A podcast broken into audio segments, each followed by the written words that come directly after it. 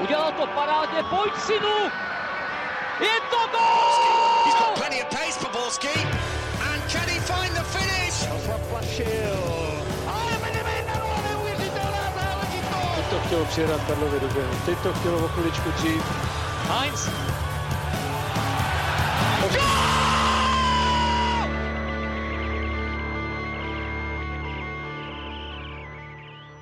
Dobrý den, za měsíc tu máme Vánoce a tak je pomalu čas rozdávat dárečky.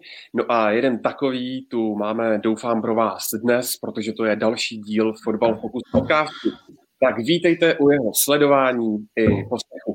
Tentokrát se podíváme na Abdallah Simu a jeho cestu za slávou, potenciální změny trenérů v lize, výbuch favoritů a snad už dnes konečně rozebereme taky velké téma zranění. No a dneska, jak už vidíte, tu s námi trenér třetí ligové hostouně Dominik Rodinger. Ahoj Dominiku. Ahoj kluci, ahoj. Nechybí ani Karel Herring z magazínu Football Club. Ahoj Karle. Ahoj kluci a ahoj holky.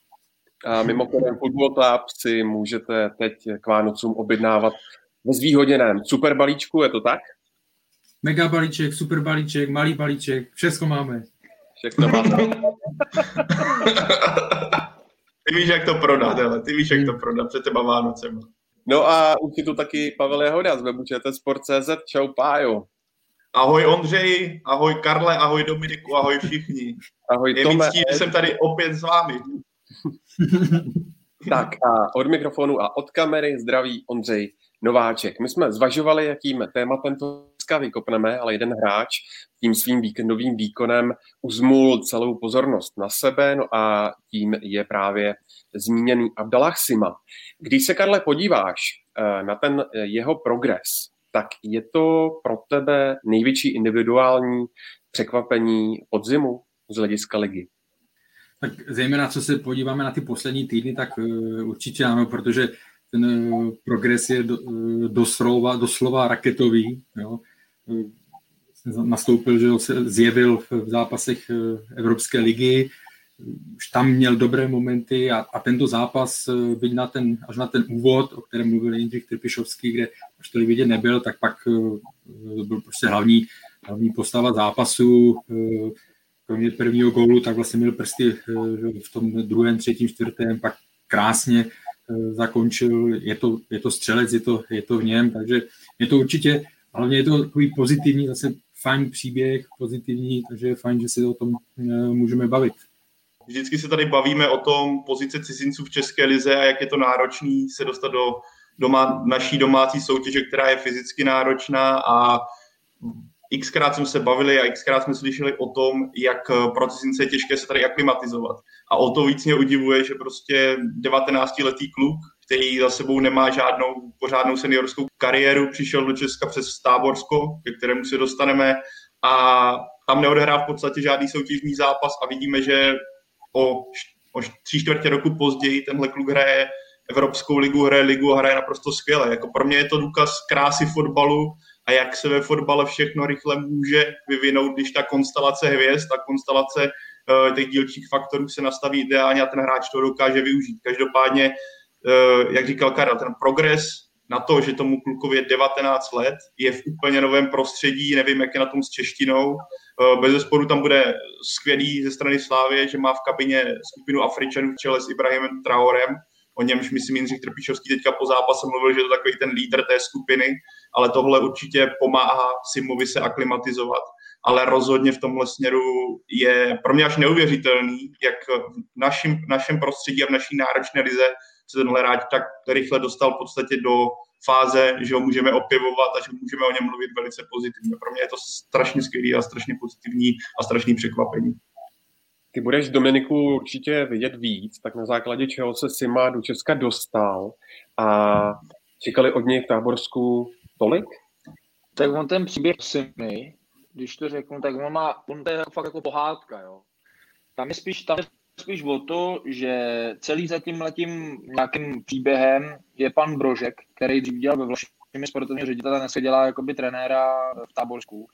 A vlastně, když přišel do Táborska, tak oslovil lidi v Táborsku, že, že by měli takhle. Oni tam měli problém s tím, že se stoupit ze druhé ligy do třetí a ty hráči jakoby lepší z té druhé ligy, nebo jakkoliv hráči, prostě, který oni oslovili, tak do toho táborska moci nechtěli, protože jsem nechtěl chodit do té třetí ligy. Takže on přesvědčil ty svý partnery, že by se měli vydat jakoby cestou těch cizinců a povedlo se jim to prakticky s více hráči navrženo za Simou. Těch hráčů je tam víc. Co je neuvěřitelné na tom, tak je to, že vlastně všichni ty hráči uh, chodějí ze spádové oblasti z NIS, což mm-hmm. je Francii vlastně spádová oblast NIS. A vrchol toho je, že vlastně ten Sima rozhod utkání z NIS. Jo? Že on tam přišel ze sedmí ligy v úvozovkách, jo, a vlastně jakoby to táborsko spolupráce s jedním týmem, uh, já jsem si vydedukoval, že by to mohl být ten Evian. Je to Evian. Je to Evian. Vidíš to, tak jsem si to vydedukoval správně. Tak uh, nějakým způsobem prostě oni tam jezdí i na stáže, a mhm. hlavně pan Brože, a mají s tím klubem jako výborný vztahy, co se tady těch hráčů. Ono v tom přestupním období, jak přišel Sima, tak uh, měli přijít ještě další dva kluci, zajímavější, podle jakoby, co, jsem, co jsem vyzjišťoval, ale ty se bohužel kvůli covidu jakoby nedokázali transferově udělat. Jo? On vlastně se transferově nedokázal udělat ani Sima, protože v táborsu neodehrál ani zápas. Jo?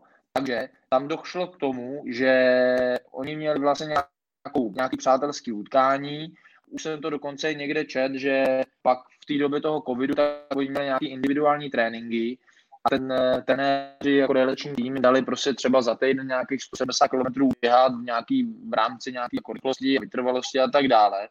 A tady ten Sima si ještě o 100 km jakoby přidal. Takže prostě hmm.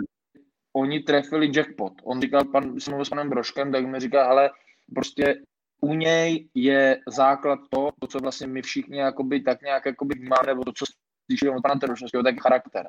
A oni fakt se trefili do něj, hlavně co se týče charakteru. Jo? A co je další jakoby věc důležitá u tohohle hráče, že přišel vlastně už z nějaký akademie.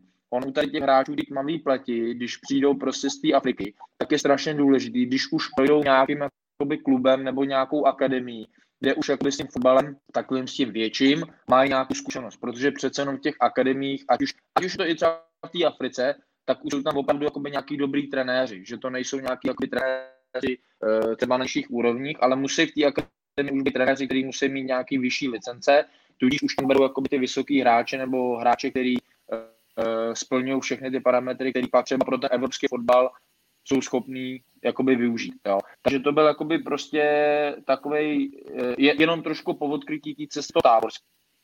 A co se týče něj, tak uh, tam je úplně superý to, že on vlastně hrál ten zápas eh, s tu Slaví a bylo se tam podívat jakoby vedení té Slavě a on prej dal úplně stejný gol, jako dal teďka v té Opavě, jo, že prostě přespintal dva hráče, prohodil si a na zadní tyč to prostě obalil a tímhle tím způsobem jakoby on na sebe upozornil to vedení té Slavě a prej už po zápase vlastně jakoby za přišel pan eh, Jirka Bílek, a další jako vedení té Slavě a že by ho chtěli prostě zkusit nějakých deset dní na testy. Takže on, on se pak eh, byl deset dní na testech, byl i na dlouhý prohlídce ve vojenské nemocnici s panem Broškem, no a za těch deset dní prostě opravdu on udělal na ně takový dojem, že se ho vzali. No. Takže, ale říkám, není to jenom ten Sima, je to i ta ten Konde, je to i ten Javo a tady ty kluci, kteří opravdu prostě udělají nějak něco jiného než ty, než ty kluci naši.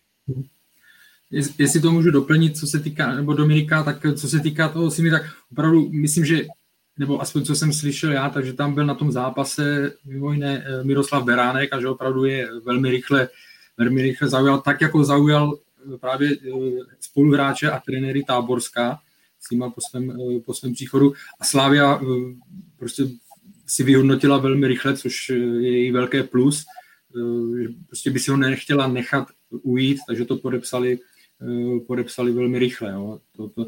A co se týká Táborská, je to opravdu hodně zajímavý. Eh, já jsem nemluvil s trenérem, ale mluvil jsem eh, s Lubošem Dvořákem, což je vlastně PR šéf v klubu, tak jsme se o tom bavili. Je to skutečně tak, ta spolupráce probíhá s Evianem, nebo vlastně s agentem s agentem Danielem eh, Chrysostomem, který hmm. spolupracuje s trenérem, eh, s trenérem eh, Broškem nebo prostě s klubem.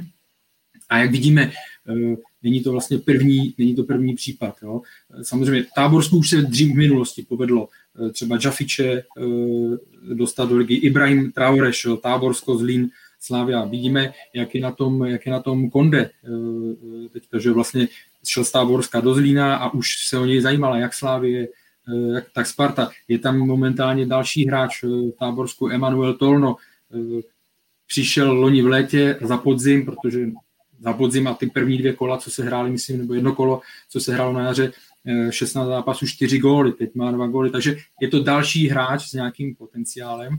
My jsme se tady xkrát bavili eh, o tom, že mě trošku chybí, a myslím, že i Pavel, že jsme v tomhle na stejno, eh, nějaký, že si klub hledá svoji cestu, respektive ať si najde nějakou svoji boční, jo, nějakou jinou, než je prostě takový ten eh, mainstream. A Táborsko podle mě jako patří k ním, patří k těm klubům nebo k těm výjimkám, jo, protože prostě jde svojí cestou, neznamená to, a to chci podtrhnout, neznamená to jenom, jako aby jim nikdo nevyčítal, že přivádí sem cizince a nedávají prostor třeba vlastním hráčům nebo tohle. Jo. Když se podíváme na jejich sestavu, jenom odbočím, nastupuje tam 18-letý eh, Icha, eh, odchovanec, jo. je tam několik mladších, eh, je tam několik mladších hráčů, takže to není jenom o tom, že by, že by přiváděli, přiváděli a zkoušeli metoda pokus omyl.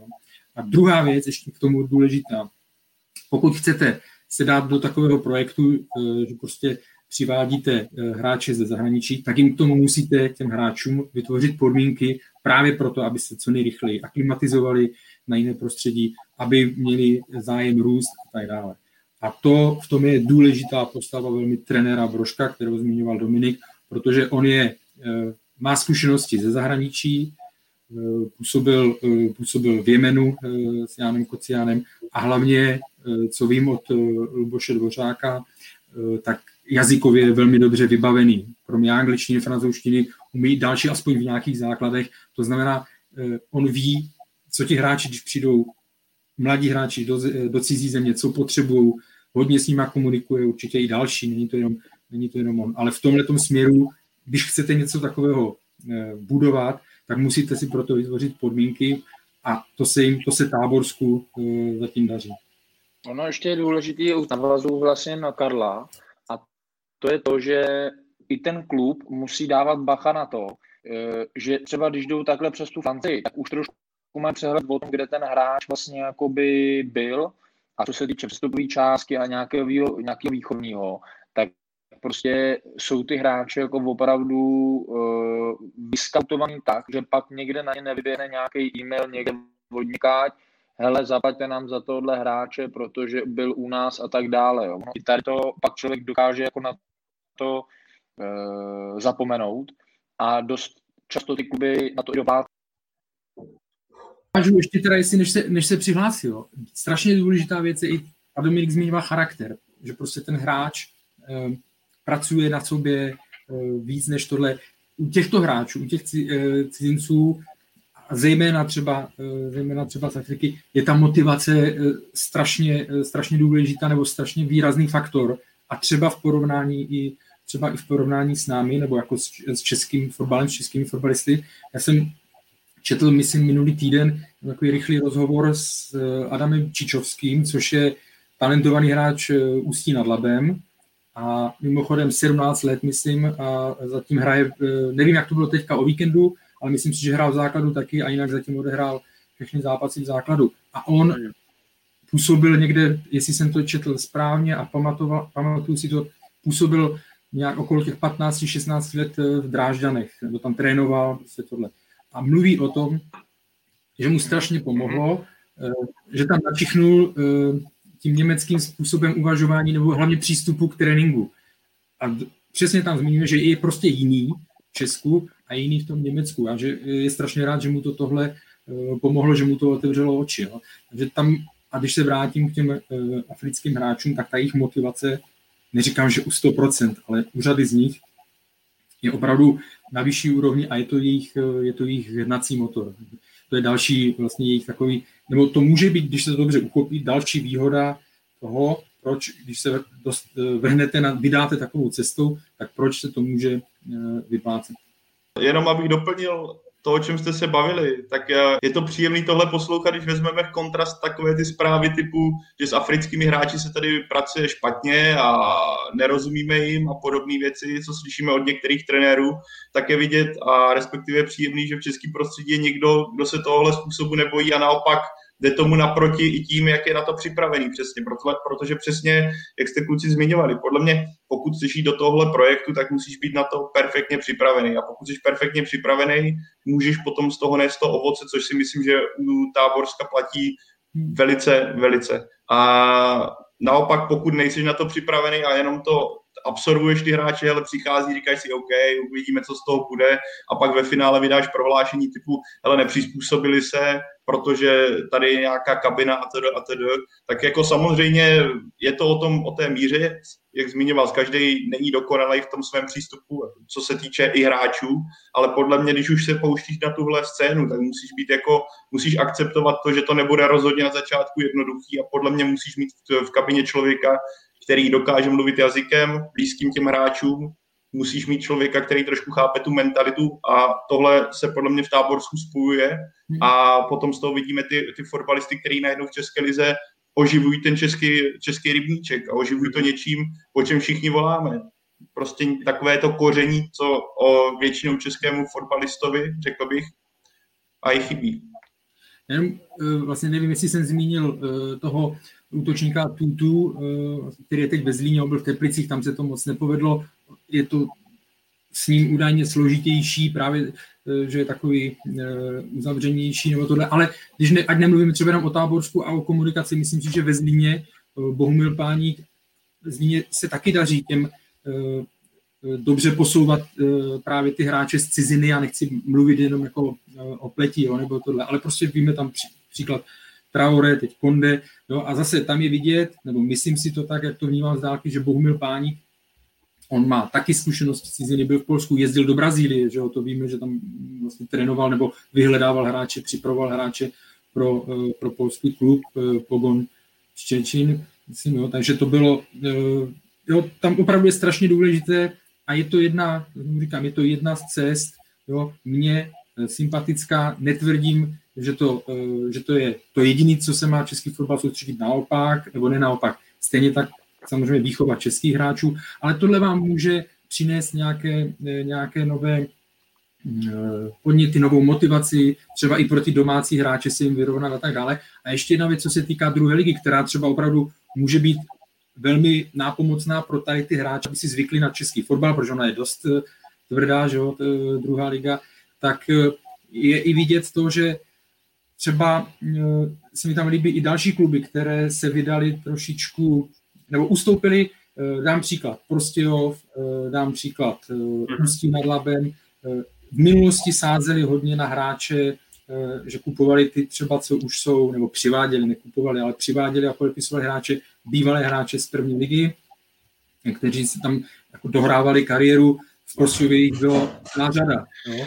Samozřejmě Eh, je dobré mít v týmu nějakého zkušeného hráče, zkušené dva hráče, kteří vám eh, to eh, tam nějak nastaví pravidla a tak dále.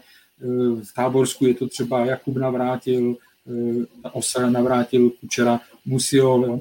ale někdy potom si zabíjíte vlastně ten prostor pro ty mladé a najednou prostě to změnil, teď hraje s mladšími hráči a v tabulce se pohybuje nahoře, Ústí nad Labem taky to omladilo, výrazně tam trenér Jiří, Jaroši, Jiří Jarošik a teď sice prohráli Hradci, který hraje velmi dobře, ale jinak ty výsledky jsou z mého pohledu nečekal jsem, že se jim takhle bude dařit. Takže to je pro mě dobrý signál, že v té druhé lize se, eh, se ty kluby, některé, některé začaly vydávat tou cestou. Různými cestami, promiň, různými cestami, ale trošku jinými, než že by jenom spolehali na bývalé hráče z ligy, anebo na hostování hráčů eh, ze Slávie, eh, z Plzně a ze Sparty třeba.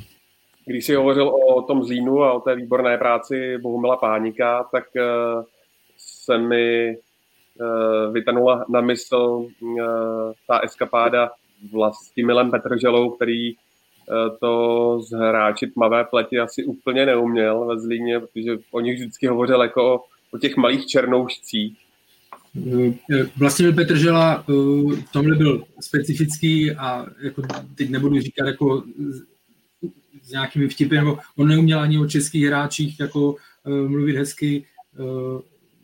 Někdo mi vykládal, jak když byl v Ostravě, tak když se ptali, jak co, co, co vlastně byl Petržela, už zná aspoň někoho jménem a on to oglosoval, někdo, kdo to, tak to oglosoval, jo, tam to je ču a tohle a tohle, no a takže jména si, jména si nepamatoval, tohle je specificky a hlavně my už jsme se někam posunuli z těch uh, eh, 90. let a tak dále, jo, takže už samozřejmě ten projev nebo uh, to chování uh, těch, těch trenérů by mělo být a, a věřím, že většinou, většinou je na jiné úrovni, známe i samozřejmě výjimky, jo, ale takže z toho pohledu si myslím, a to je, ale pořád se bavíme o tom, je to základ. Když chcete, aby ten hráč rostl, aby se eh, věnoval, eh, aby se necítil eh, špatně, že udělal krok, chybný krok a tak dále, tak s ním musíte komunikovat a tady s těmi zahraničními hráči dvojnásobek.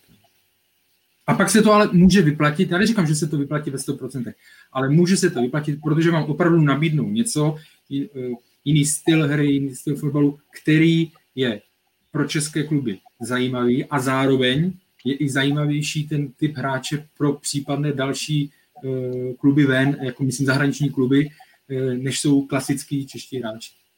Já řeknu proč. Uh, protože tady v Čechách vlastně jsou ty hráči už v nějaký škatulce. Jo, někdo oprávněně, někdo neoprávněně. Ale už jsou tady prostě nějaký škatulce a tady ty hráči vlastně sem přijdou úplně s čím. Tudíž vlastně jakoby nikdo o nich nic neví a tam si myslím, že prostě je to gro toho, proč ty kluci jsou kolikrát víc úspěšnější v tom smyslu, že jsou zabrnější, anebo že eh, se na ně někdo přijede podívat. Abychom využili taky uh, nějaký dotaz, uh, dnes jich nám posíláte opravdu velké množství, tak pojďme na jeden z nich. Jakub Odehnal se ptá, zda si myslíte, že Sima může někdy v budoucnu napodobit výkony Petra Olajnky tak proč, proč by nemohl, respektive eh, takhle, pořád jsme viděli od uh, Simi kolik, 5-6 zápasů, v kterých ukázal, podle mě v každém z nich ukázal, že zápas od zápasu je lepší, ukázal skvělou rychlost, skvělý tak na branku, ukázal to, že se nebojí do kličky, což má i Petr Olajinka, ale mluvit po pěti zápasech hnedka, jakože bych řekl Petr Olajinka, nebo Sima rovná se v budoucnu Petr Olajinka, nebo Simovi výkony, že budou jako Lajinkovi těžký takhle dopředu říct. Tam může být ještě faktorů, ať už se týká zranění, může to být nějaký výpadek formy, tam do toho může vejít ještě x různých možností, ale rozhodně jako nástup do angažmá ve Sláví má skvělý a vlastně mu strašně pomohla tahle covid doba, že dostal šanci a díky ní vlastně on, i kdyby vypadl z formy a vypadl ze stavy, tak už bude mít takovou tu nálepku hráče schopného nastoupit do zápasu A týmu. Kdyby tohle nenastalo, nedostal ten prostor, tak pořád by podle mě pendloval B a byl by spíš takovým hráčem pro tribunu, možná občas na lavičku, ale tohle celý mu umožnilo a vlastně mu teďka dalo už takovou tu nálepu A tým hráč, který bude se těžko posazovat. A když vidíme, jak ty křídla fungují, ať už Olajinka na jedné straně nebo Sima na druhé, tak eh, když vezmeme Lukáše Provoda, který podle mě na začátku sezóny podával velice dobré výkony, tak já třeba pro něj teďka tam místo nevidím, protože ty křídelní prostory jsou zvládnutý velice dobře. A tomhle zase skvělá zpráva pro Slávy, která dělá změny, od, někteří hráči odchází, někteří hráči najednou přichází o, o formu třeba, ale dokáže najít ty alternativy a v tomhle případě to alternativa, kterou třeba nikdo nečekal, ale objeví se, což pro sešívané je naprosto geniální, geniální informace a v Edenu můžou být všichni spokojení. Jako v téhle fázi se víc musíme bavit, nebo spíš bavit o tom potenciálu, jo, co má a ten je ten je obrovský, je pravděpodobně, tak jako u řady eh, u většiny mladých hráčů, tam můžou dojít eh, ještě nějaké výkyvy a tak dále, ale strašně důležitým faktorem je to, o čem mluvil Dominik, ten charakter, který ní, který ní chválí. Jo. Ty podmínky pro svůj růst on má ve Slávii no, jako velmi dobré, takže ten potenciál tam, tam skutečně je a snad se mu bude, snad se mu to bude dařit naplňovat. Ještě jedna věc jsem si vzpomněl, eh, když se bavíme o tom jeho růstu, eh, já jsem ho viděl eh, na, ještě před pauzou covidovou, tak hrála hrálo Bčko Slávě na Admiře, a mm-hmm. protože jsem věděl, že tu jeho cestu, že teda Táborsko, letní liga, rychle přestup do Slávě a, a rozehrávka v Bčku, tak jsem jako byl zvědavý, neříkám, že jsem ho tam sledoval 90 minut jenom jeho, ale tam třeba až tak eh, mě výrazně, ona Slávia hrála dlouho o deseti, jo, takže se nemohl takhle projevit, ale on nějak výrazně úplně na mě, eh, na mě nepůsobil, takže ten jeho zestup opravdu je, eh, je rychlý. Takže říkám, snad to půjde z jeho pohledu tak dobře, že, že se brzy, nemyslím tím, že brzy půjde ven, ale že se prostě prosadí v České lize, že bude patřit v budoucnosti mezi hvězdy, nebo tady nechá stopu ala eh, Bonnie Wilfried a tak dále, ale jsme furt na začátku. Nicméně, bude, když se bavíme o potenciálu, ten je neodiskutovatelný. Jako pro mě v tomhle je hlavně důkaz na to, že má 19 let a na to, jak dominantně nebo sebevědomě na tom hřišti působí, tak to jenom evokuje, že je v hlavě nastavený naprosto správně a že má přirozeně uh, od geneticky daný, že se nebojí do takovýchhle zápasů jít, i když prostě nemá ty ligové zkušenosti, což se tady xkrát bavíme o tom, jak je hlava ve fotbale důležitá a v jeho případě myslím, že ta hlava je velice silná a na, na hřišti to ukazuje každý zápas, což je obrovský, obrovský potvrzení toho potenciálu, který já osobně teda nevím, kde má strop. Neříkám, není to žádný hráč, který by tam vymotal půlku hřiště, ale tou svou jako těma charakteristikama zmíněnýma může mířit hodně, hodně vysoko. Ale zase, prostě ještě brzo mluvit o tom, že by mohl hrát třeba jednou, já nevím, to úplně vystřelím něco, že by mohl hrát jednou za Ham třeba. tak zrovna ten Ham, tam, tam myslím, nějaký potenciál je v současné době.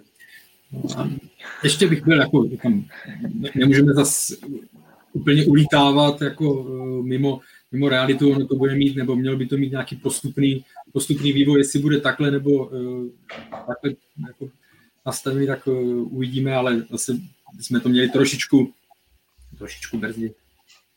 Jaká je jeho pozice, když se podíváte, ať už na ten výčet vlastností, co říkal Pavel, tak i tu jeho výšku 188 cm, kde ho vidíte? Útok, křídlo?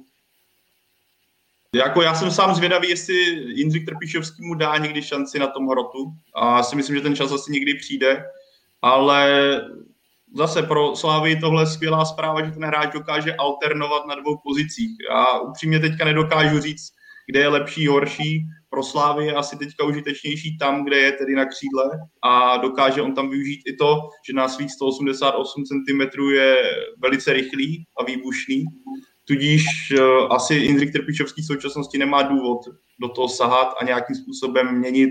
Navíc, když se chytl Kuchta, který dokáže teďka dávat góly, když, jak jsme se bavili, tuším podcast dva zpátky, nadále je i výrazným paličem, ale rozhodně ten gólový čuch má. Takže v tomhle případě Slávě nemá důvod uh, do toho sahat a mm, jako nevidím vlastně, nedokážu ti odpovědět zároveň, jestli by byl lepší tam nebo tam, protože jsem ho na Harotu v chlapském fotbale, respektive v ligovém za Slávy zatím nevidím.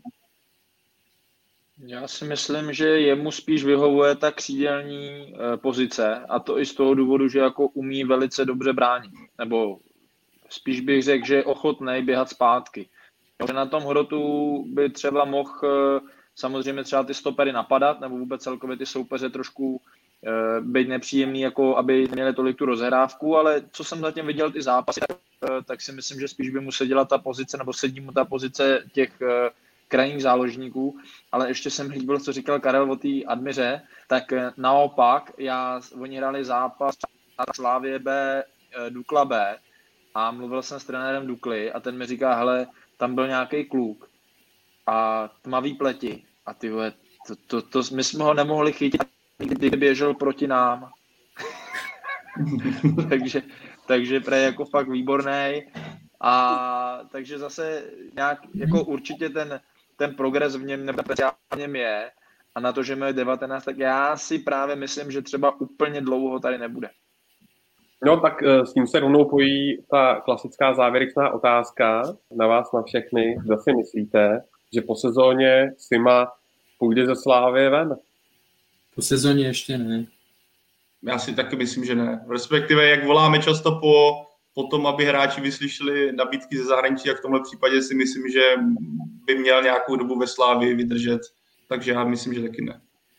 Takhle, když se zbázní nějaký klub, který v něm uvidí ten potenciál a tak dále, tak eh, a dostanou zajímavou nabídku, tak eh, proč by to Slavia jako minimálně jako kšeft neudělala. Nevíme, jaká bude situace v létě a tak dále, jo. ale zase nevím, aby ty skoky nebyly nebyly výrazné. Já jenom uh, vlastně jsem si uvědomil, že jsem nezmínil, když jsme se bavili o Táborsku, tak v dánské lize je tým, který se jmenuje FC Norčelan a ty mají spolupráci s Hanskou akademií Right to Dream.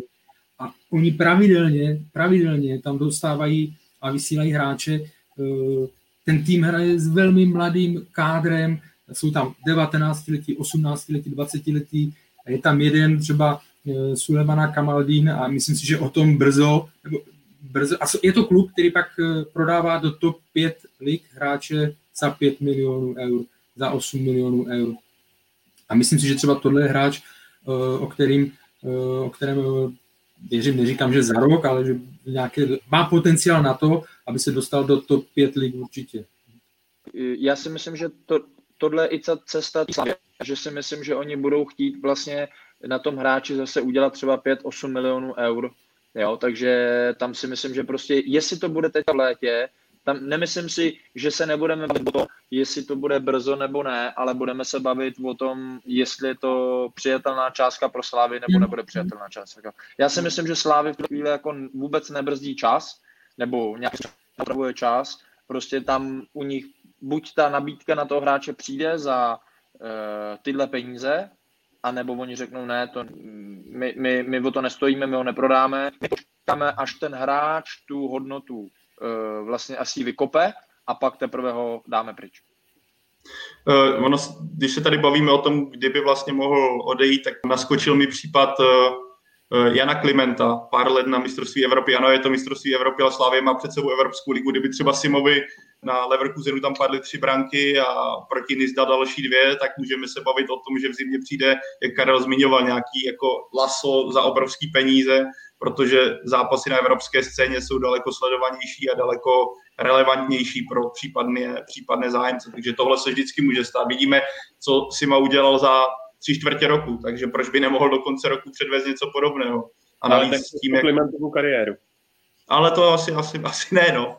Ale rozhodně jen jsem si vzpomněl na tenhle případ, kdy Jan Kliment pro mě tehdy před tím eurem úplně nebyla známá firma, vlastně se tam taky do toho týmu dostal jen díky zraněním a nakonec si vystřílel angažmá ve Stuttgartu díky fantastickému turnaji a díky fantastickým zápasům. Takže to je zase ten důkaz toho, jak ten fotbal se rychle může změnit a může to, případ, může to být i případ Simi. Že?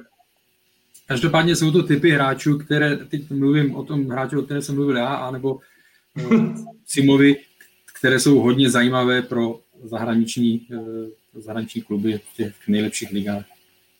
Ono ještě další věc bude ta, jestli ten hráč eh, třeba, nevím, jestli teďka dokonce nehraje za nějakou juniorskou reprezentaci, nebo hmm. hraje nebo nehraje, myslím si, že teď tam naskočí a i se můžeme zvedat tu uh, cifru, nebo tu transferovou částku a hlavně i on zase bude vidět jakoby na jiných zápasech, takže ono i tady to si myslím, že bude hrát dost velkou roli. Tohle byly nejdelší odpovědi na nejkratší otázku ano, ne.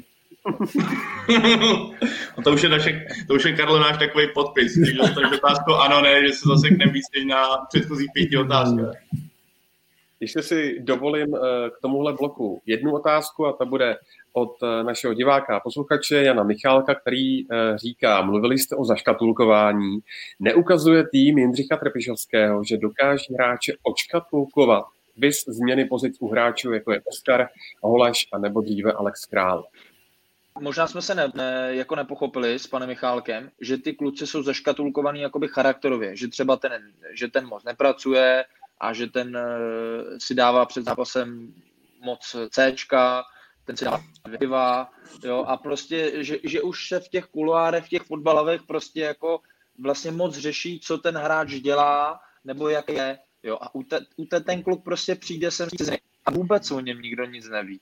Jo, a, a ten charakter opravdový se třeba ukáže až za půl roku, za rok, protože samozřejmě ono je něco jiného hrát ve vítězném týmu, eh, v týmu, který třeba prohrává, jo, takže takhle jakoby rozdílně na tady ty věci. A tam si zase já myslím, jakoby, že eh, samozřejmě pan Trpišovský dělá fantastickou věc, že dokáže s realizákem vytipovat třeba univerzálnější ale nemyslím si, že tohle je to zaškatulkování, o kterém jsem mluvil. Ale je to jedna z předností, jako najít eh, z těch předností samozřejmě Jindřicha Trpišovského, to, to se pro, jako, to prochází eh, všemi našimi podcastmi, že jo? ale tohle je jedna z nich určitě, že on eh, tady ty věci umí s realizačním týmem, umí přečíst, umí a vlastně my se tím můžeme pak dostat, asi se k tomu dostaneme ke Spartě a tak dále, jak ty týmy reagují na to, když jim vypadne, mají nějakou základní 11 plus hráče 12. 13. a když jim vypadnou a dostanou se do problémů, jakým způsobem to začnou nahrazovat. Jo? A Slávia je v tomhle tom uh, úplně jinde, bych řekl, než v této chvíli, než, než Sparta, protože ona prostě tím, že oni to rozpoznají, i tím, že to umí, tím, že už ty hráči v sobě mají nějakou, řekněme, aktuální slavistickou DNA, tak pro ně mnohem snaží se dostat do té, nebo zabudovat, adaptovat na tu novou pozici. Jo. Takže to je z toho pohledu to je velký, velké plus pro Slávy, že to ne u, se, ne, ne u se to povede, že jo, samozřejmě, ale, ale tady ty případy, které byly jmenovány, tak ty jsou, ty jsou zjevné. A já tomu dám jen takovou krátkou tečku, že jsem se uh, trošku nadsazeně zamiloval do toho, jak Oscar hraje na levým beku. Mě strašně baví, a teďka, my jsme to rozebírali, ale jen abych navázal na pana Michálka, pro mě je to neuvěřitelná bomba. Mluvíme tady o překvapení v podobě Simy, což je obrovský překvapení, ale pro mě taky obrovský překvapení a zase je to ze strany Slávy, jak Oskar se na tu pozici etabloval. A to, co teďka předvádí, je pro mě neuvěřitelné. To je, to je jako back. No tam je další věc ještě k tomu to, že vemte si, že on nám vlastně jakoby vyndává ze sestavy reprezentanta. Český národák není úplně dobře, ale je pravda, že jako na jeho hru se hrozně hezky kouká. Přesně tak, to je jako pro mě je to back evropský, jako e, evropský oražení, to jak on pracuje dopředu, dozadu a o to víc mě mrzí ten jeho koňár, doufejme, že to bude jenom koňár a jedno utkání, protože to nevypadalo dobře. A tím bych to uzavřel, že pro mě jako jsou ty dvě překvapení, je to Sima rozhodně a Oscar, do který mě strašně prostě baví, ale strašně. A taky vlastně, když a zase si to vezmu... toho, že ten kluk, ten Oscar, prošel jakoby tou Litvou. Jasně, no. Bereš mi slova z úst.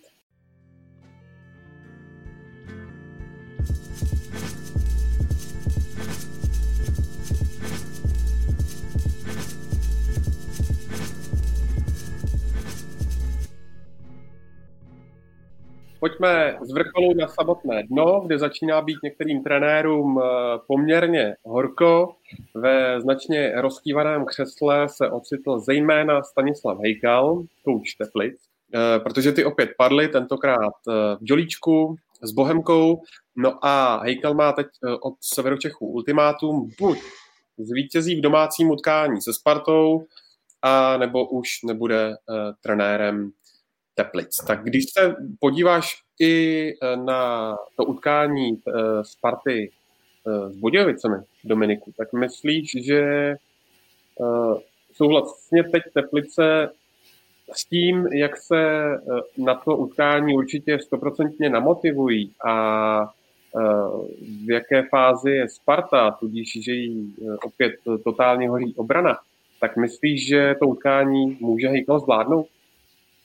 Vždycky říkám, že eh, po svatbě přichází tamto a naopak zase po tomhle přichází něco hezkého. Jo? Takže ono, eh, teďka se se spíš baví o Teplicích nebo o Spartě. Celkově takový divný dávat těm trenérům nějaký ultimáta. Protože buď tomu trenérovi věříš, že tomu týmu má co dát, ale přece nemůže jakoby zachránit tři body ze Spartou, protože může být zase špatně. Ty musíš přece koukat na to, jestli ten tým jako přes týden pracuje dobře, jestli ty hráči si nedělají na tréninku, co chtějí, jestli tam je nějaká jako prostě respekt vůči těma hráčem a tím trenérem, realizačním týmem. A jestli se vyhraje ze Spartu nebo ne, tak si myslím, že rozhodně ani ty kluci, i kdyby se stalo, tak třeba ne, se nevyřeší ten problém, který v těch teplicích třeba je, ale třeba vůbec žádný není. Teďka jenom hypoteticky. A co se týče Sparty, tak Spartu samozřejmě zachrání to, až se uzdraví jako Ondra Čelůstka, Hansko, protože všichni vidíme, že směrem dopředu to funguje, i když jim obrovsky chybí uh, hložek, tak prostě největší problém mají, mají v bráně. Hmm. Jakmile oni vyřeší obranu, tak uh, jsme zase tam, kde jsme byli a budeme všichni říkat, že Sparta hraje výborně. Jo? Já, já nemám rád takové ty věci, že někoho zatracujeme po jednom zápase nebo po dvou. Eh, ten zápas jsem v podcastu nebyl, jak jste hodnotili třeba utkání asi Sparty z Plzní, teďka přesně nevím, ale tam si, když si vezmu, tak Sparta vlastně letěla na dva dny do Glasgow, teď ráno, bez regenerace, šla za dva dny na zápas s Plzní, jo. Eh, prostě hraje tam teďka v tomhle období, hraje spousta takových eh, jako fragmentů věcí, které jsme doposud ani jako nezaznamenávali. A co se týče prostě tady těch klubů, těch menších, tak mají spíš si pro mě, myslím, takovou menší výhodu.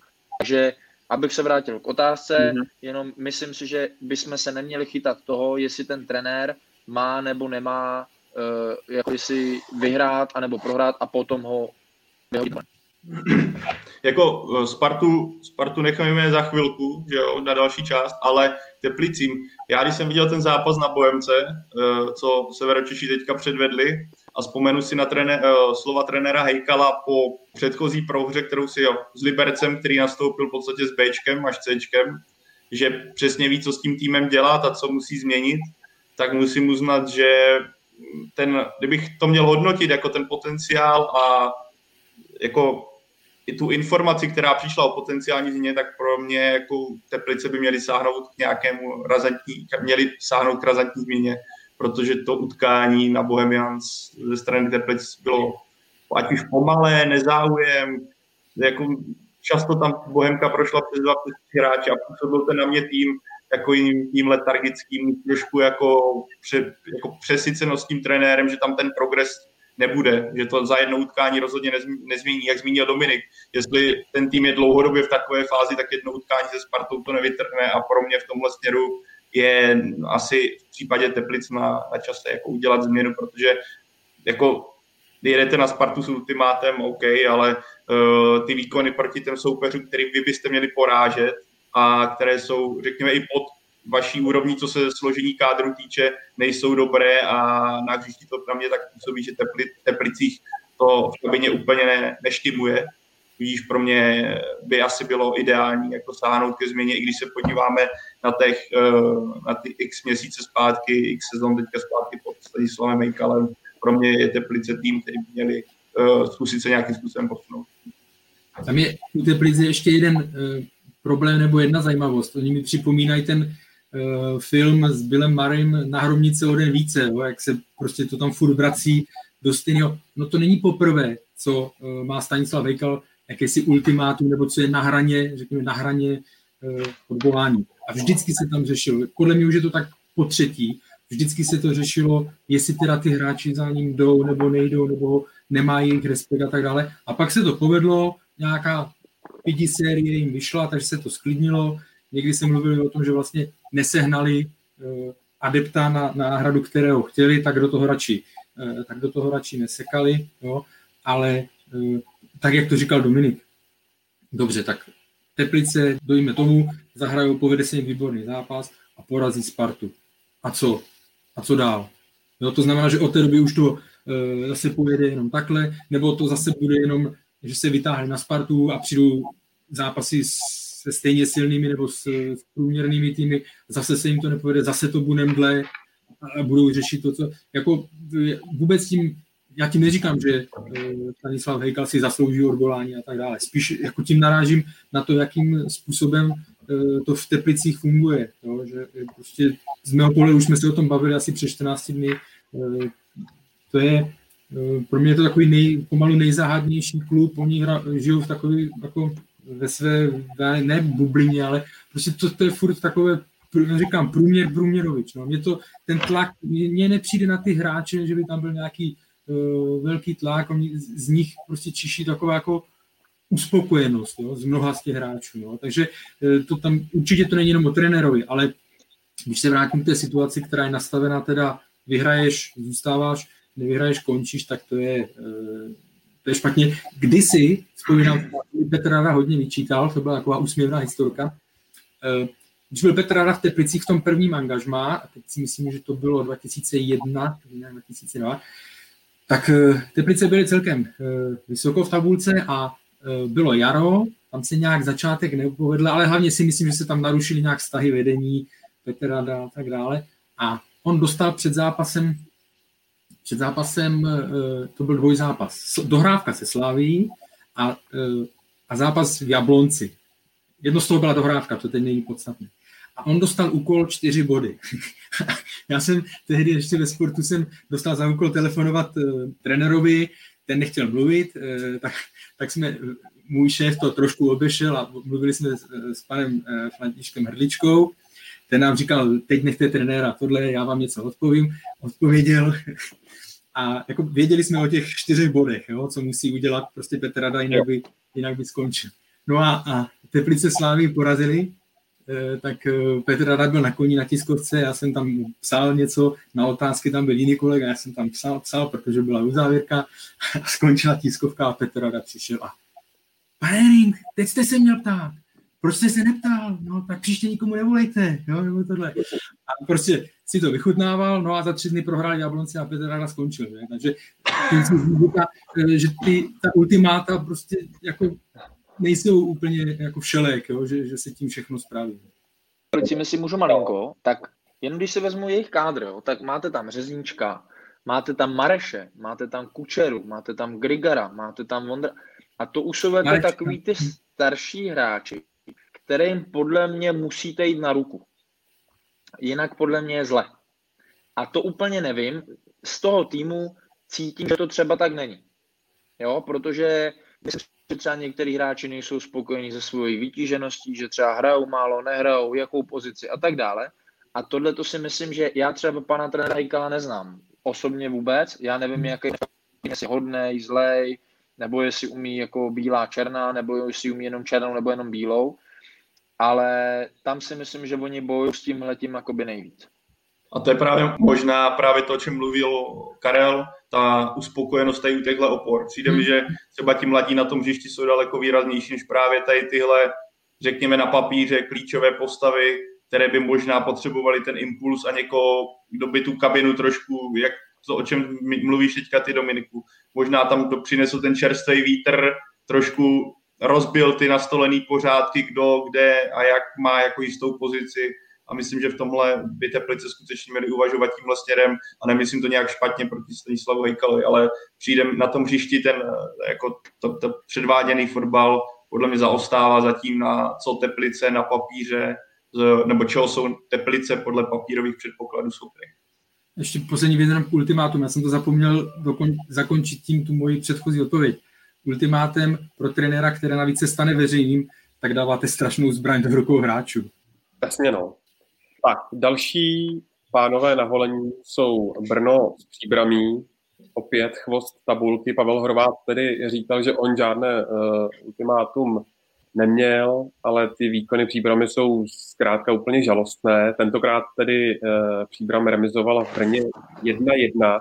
Tak myslíte, že to třeba Pavlu Horvátovi nějak uh, trochu eh, a vlastně i týmu může pomoci? Jo, já když jsem ten zápas viděl, tak to byly pro mě bolavý dvě hodiny. Budu upřímný a nemyslím to nějak jako špatně, ale prostě byly to náročné dvě hodiny to koukat. A tak Pavel Horvát samozřejmě, to bude třeba Dominik, může říct na ten, spíš bude eh, osobou, která to může lépe zhodnotit, protože teďka si taky zkusil ligový, nebo zkouší třetí ligový fotbal jako trenér a pro Pavla Horváta je, že je to, je to premiéra v nejvyšší soutěži. Každopádně on taky pracuje s nějakým materiálem a myslím, že tomhle on je výrazně, výrazně omezený. A když vidím, co, jaký hráči třeba naskakují v přípravě v základní sestavě, které jsem doposud jako nikdy o nich jsem neslyšel. A když třeba vidím, že Stanislav Vávra, jenom co si teďka uvědomuje, hráč, který že v Brně kdysi skončil teďka minulou sezónu nebo poslední dvě sezóny hrával v Sokolově, tedy na konci druhé ligy nebo na chvostu druhé ligy a najednou je v příbrami jako v základní sestavě. A nic proti němu, jenom když vidím, ty, jaký hráči tam dostávají jako šanci v základní sestavě a staví se na ní, tak to jenom ukazuje, s jakým materiálem Pavel Horvát musí pracovat, tudíž jako omlacovat mu to o hlavu ve stylu, za to může trenér. My v tom, zejména v tomhle případě mi přijde jako špatné uvažování. Jako neříkám, že třeba jiný trenér by nedokázal víc, ale rozhodně pozice Pavla Horváta v téhle chvíli jako hmm. nezávidíhodná a jako pro mě pří, příbram je jasný adept číslo jedna na sestup, protože nevidím tam to světýlko na konci tunelu v tom kádru.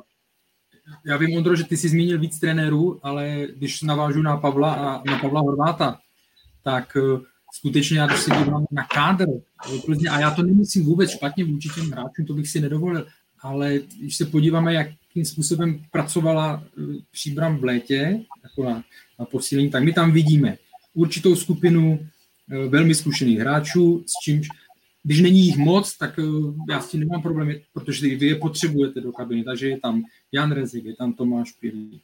Ale pak tam je skupina hráčů, kteří hráli ještě v minulé sezóně v ČFL a to prostě je obrovský, obrovský rozdíl. Je to Jonáš Weiss, který hrál za prezidentské Bčko, myslím, nebo, nebo do Mažlice a tak dále, tam se to, myslím, posouvá je tam Václav Svoboda, jo, to jsou, eh, v útoku nastupoval, eh, teď už ani tolik ne, Dušan Pinc, jo, František Bele je eh, z 19 příbramy. To jsou obrovské, obrovské skoky pro ty hráče. A jako může se vám to třeba u jednoho povést, ale když tam máte ty hráče tři, čtyři, ty jsi zmiňoval Stanislava Vávru, on Sokolov byl, hrál na, běžel, byl na chvostu a já nemůžu říct aspoň z toho, co jsem tak vysledoval, nebo a podle statistik, že by to bylo nějaké, že by vyčníval nad ostatními tam. Jo. Takže vlastně vezmete hráče a já tomu říkám, já přeju angažma v první já proti němu nic nemám, ale samozřejmě, že ten rozdíl výkonnostní, kvalitativní tam někde musí být. A když těch hráčů máte vícero, pak vidíme, že další taková cesta je, zase, jo, ní zkouší eh, zahraniční hráče eh, ne, u všech, jako Kingy, že jo, ten si myslím, že má potenciál, akorát se mu nevyvedl zápas, zápas s Baníkem, ale takže oni se snaží něco někde sehnat a tak dále. Eh, a je to ten výsledek, ta, eh, nebo ta mozaika, ten kádr, který oni sestavili, tak z mého pohledu není v tuto chvíli prvoligový, souhlasím s tebou, že já fakt nedokážu v tuto chvíli, nevím, co by se muselo stát, aby se příbram, eh, aby se příbram eh, zachránila. V tuto chvíli samozřejmě zbrojovka na tom bodově není taky nějak, eh, nějak valně, že takže ty rozestupy nejsou, nejsou až tak, až tak velké. Ale mimochodem, a to si myslím, že ještě v průběhu jara budeme probírat, jenom takový malý píchanec, 18 člená liga nebo 16 člená rozdíl v kvalitě, jestli to nevadí, že to, já jsem přesvědčený, že, ten, že ten chvost prostě bude podle mě nějak odskočený a že to právě pak ovlivní celkově tu úroveň eh, kvalitu té No, když jste mluvil o píchnutí, tak zase to bych tr- píchl do Brna, jenom krátce Dominiku, nechám ti to, na to, že Brno vyhrálo nad Jabloncem a čekal jsem, že ten bude, ta reakce bude i proti příbrami, tak myslím, že v Brně si teďka můžou jako mít hodně otázek nad tím výkonem, protože teďka tady mluvíme o tom, jak Příbram má tu sestavu postavenou z hráčů, kteří hrávali ČFL druhou ligu a do, asi konkurovat v první lize ten tým úplně jen tak nemůže. A představení Brna na domácím hřišti bylo podle mě velice, velice slabé.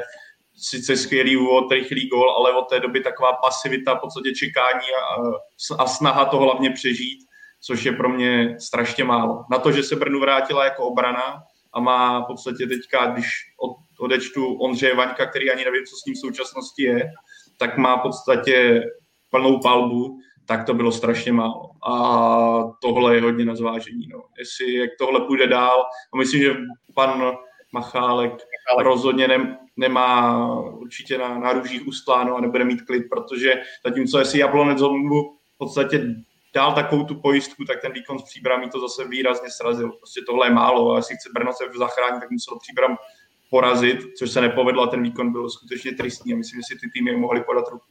Domino? Já si myslím, že Příbram dojíždí dlouhodobě na nekoncepční práci a letos to doběhlo.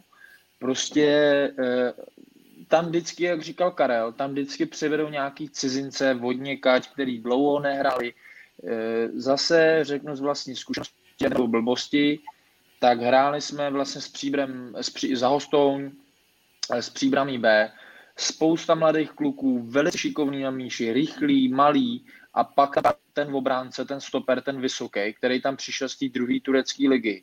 No, kluci, já vám prostě, já jsem tomu už možná říkal u vás v tom podcastu, to, to je kluk, který se má za mě co dělat. Ten kluk tady prostě, já, možná je tady proto, protože přišel zadarmo a je zadarmo ale věřte mi, že prostě určitě bychom našli stejně kvalitní, anebo kvalitnější hráče někde ve, ve druhé lize, nebo možná třeba i v širším kádru jakoby hráčů první ligy. Jo?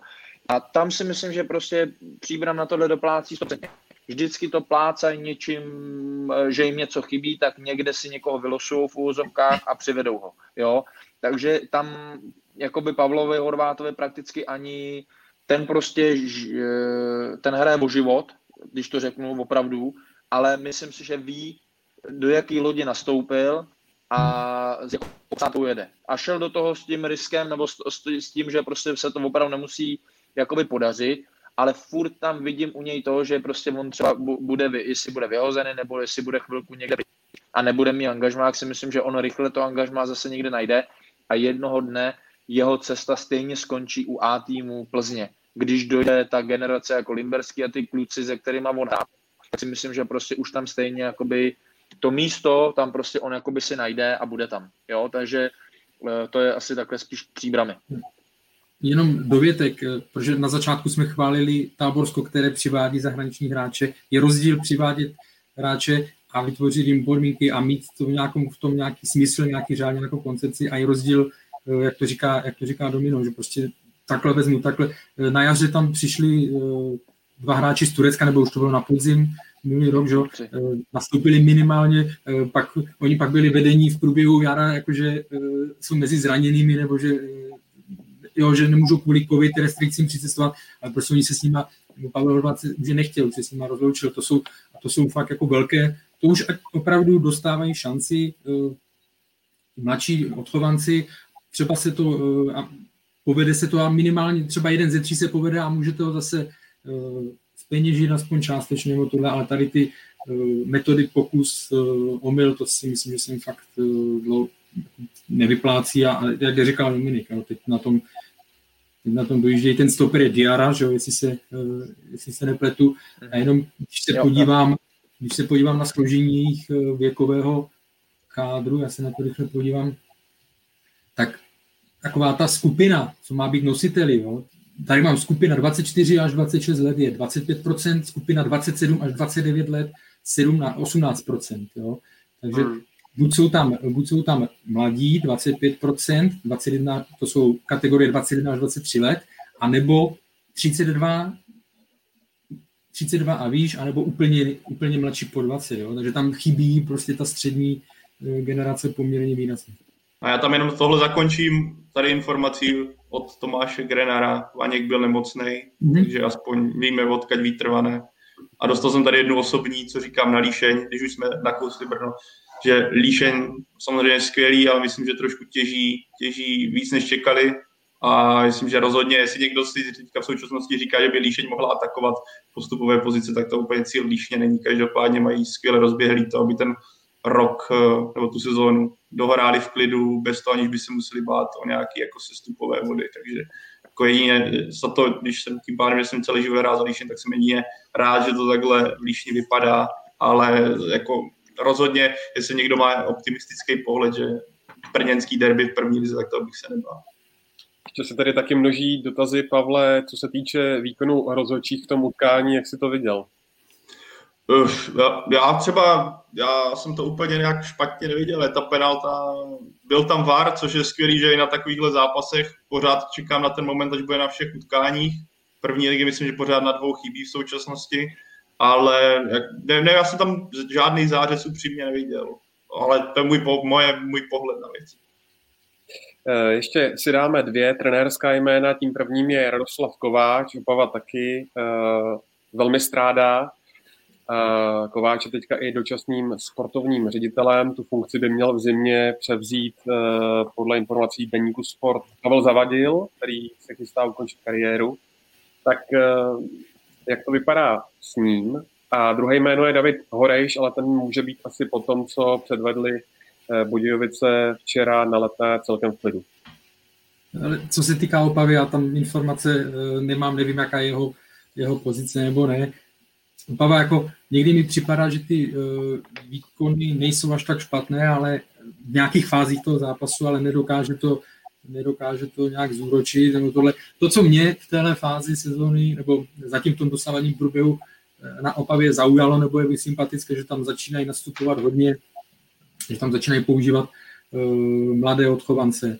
No, že, uh, je vidět ně, několik z nich, že, a teď nemyslím Součka, který už, který už odešel, ale je tam, teď se omlouvám, že nebudu říkat křesní jména, jo, ale je tam, je tam Šudla, nastoupil teď Rataj, jestli se nepletu, a hlavně več, Dalibor Večerka na stoperu, jo, takže to je si myslím velký, velký a ten už je normálně jako v základní, v základní sestavě, takže to si myslím, že z tohoto pohledu je to aspoň jedno malé, malé plus pro ně, ale neznám tu současnou situaci, takže bych spekuloval. Teď jsem hodil jednu zprávu a hned mám odpověď Kováč, pevná pozice, že absolutně nepřemýšlí nad tím, že by měl odejít. Teď jsem jenom, jako jsem napsal zdroji, zdroj mi odpověděl, takže že, že Radek Kováč jako vůbec, že se ne, ne, nemluví o tom, že by měl jakoby skončit nebo něco. A myslím si, že naopak tím, že tam, jestli je to pravda, Pavel Zavadil se stane sportovním ředitelem eh, Opavy, tak si myslím, že to je perfektní krok. Nečekal jsem to, je to pro mě novinka. Ondro, jsi dobrý. A... musím, musím zdrojovat. Ne, ale ne, je to, je, za mě dává to, dává to přece logiku. Je to kluk, který tam prostě je dlouho, který opravdu k tomu, jakoby má vztah k tomu klubu a když se spojí třeba Pavel Zavadil jakoby s Radkem Kováčem, tak proč ne, to by mohlo fungovat. A myslím si, že zrovna u nich. Eh, mě, mě by třeba mrzelo, kdyby Opava spadla z jediného důvodu, že až se vrátí fanoušci, tak prostě jakoby eh, klub, kde když si zapneš televizi a ten zápas bude stát za kulový, tak tě to bude bavit, protože je tam kulisa, je tam prostě nějaká fotbalová atmosféra a vypadá to úplně jinak, než než když si třeba zapneš přígram. A i tam přejede Sparta. Bohužel je to jakoby, když bude hrát prostě e, Opava Brno, tak tam bude 3 tisíce, 4 tisíce, 5 tisíc lidí, kteří budou hulákat, budou řvát, je fotbal a to si myslím, že prostě z tohohle důvodu já bych jako Opavu uh, v Lize chtěl.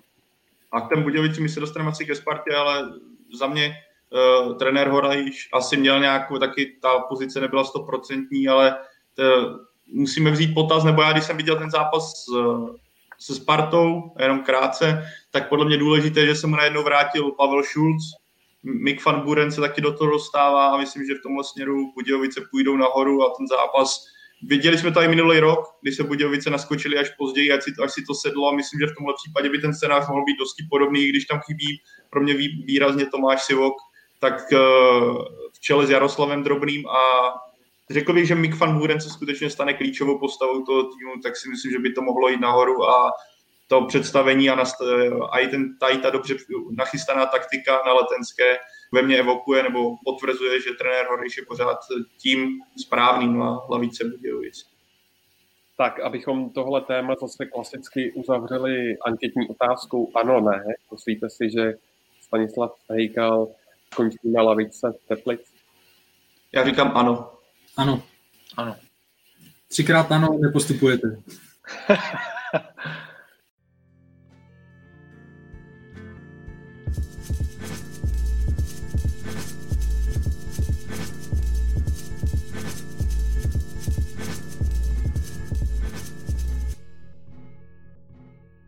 Pojďme eh, ze dna opět špici, i když teď to byla špička lehce pochroumaná, to jak v případě Sparty, tak i v případě Slávie.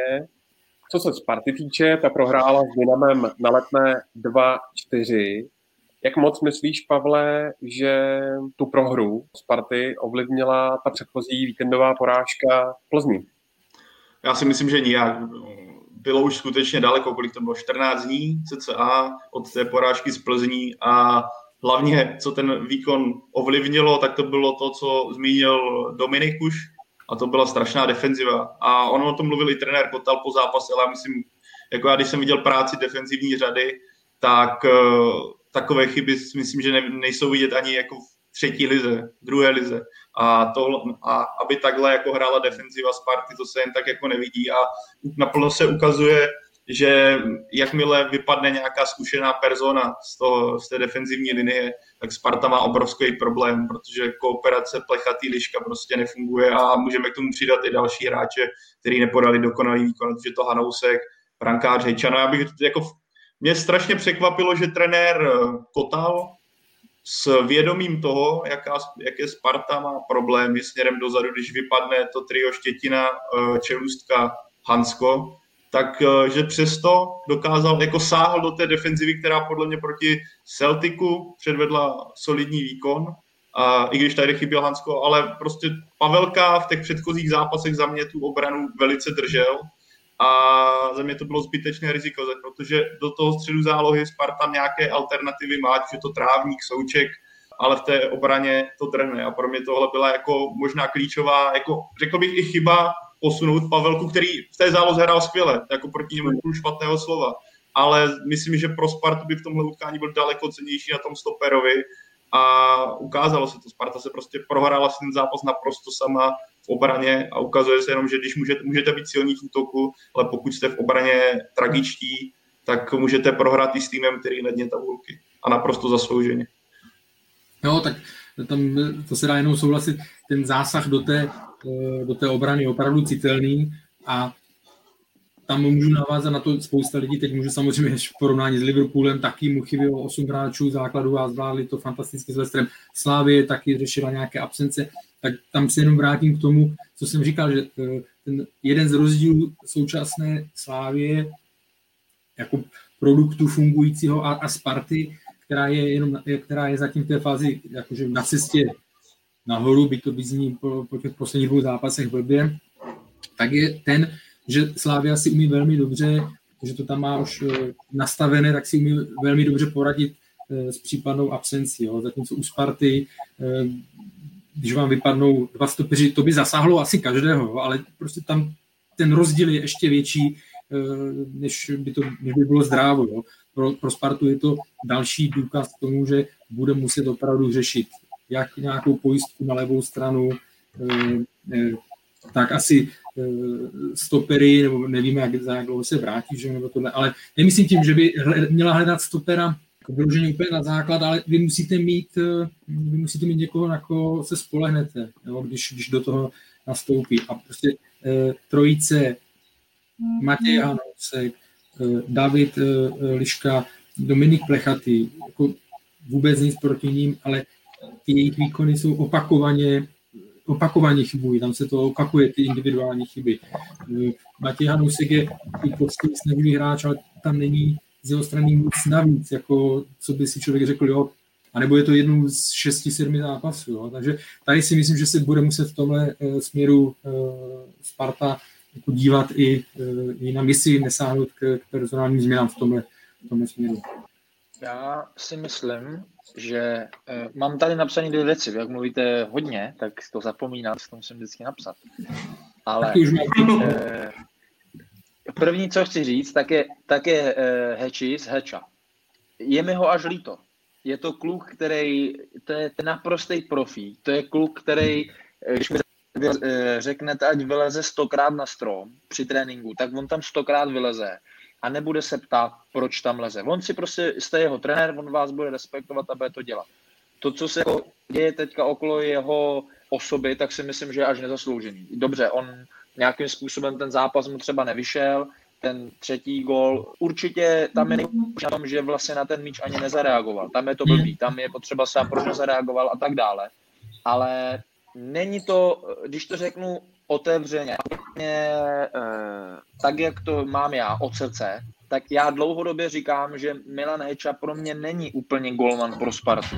Já vždycky jsem tam viděl Járu Blaška, viděl jsem Čecha, viděl jsem tam prostě Tomáše Vaclíka, i, který, i, i Vaclo, který je můj super kamarád, tak jsem mu to i jednou řekl, jsem mu říkal, kamaráde, ty pro mě jsi nebyl golman pro Spartu, ty z nic nechytil.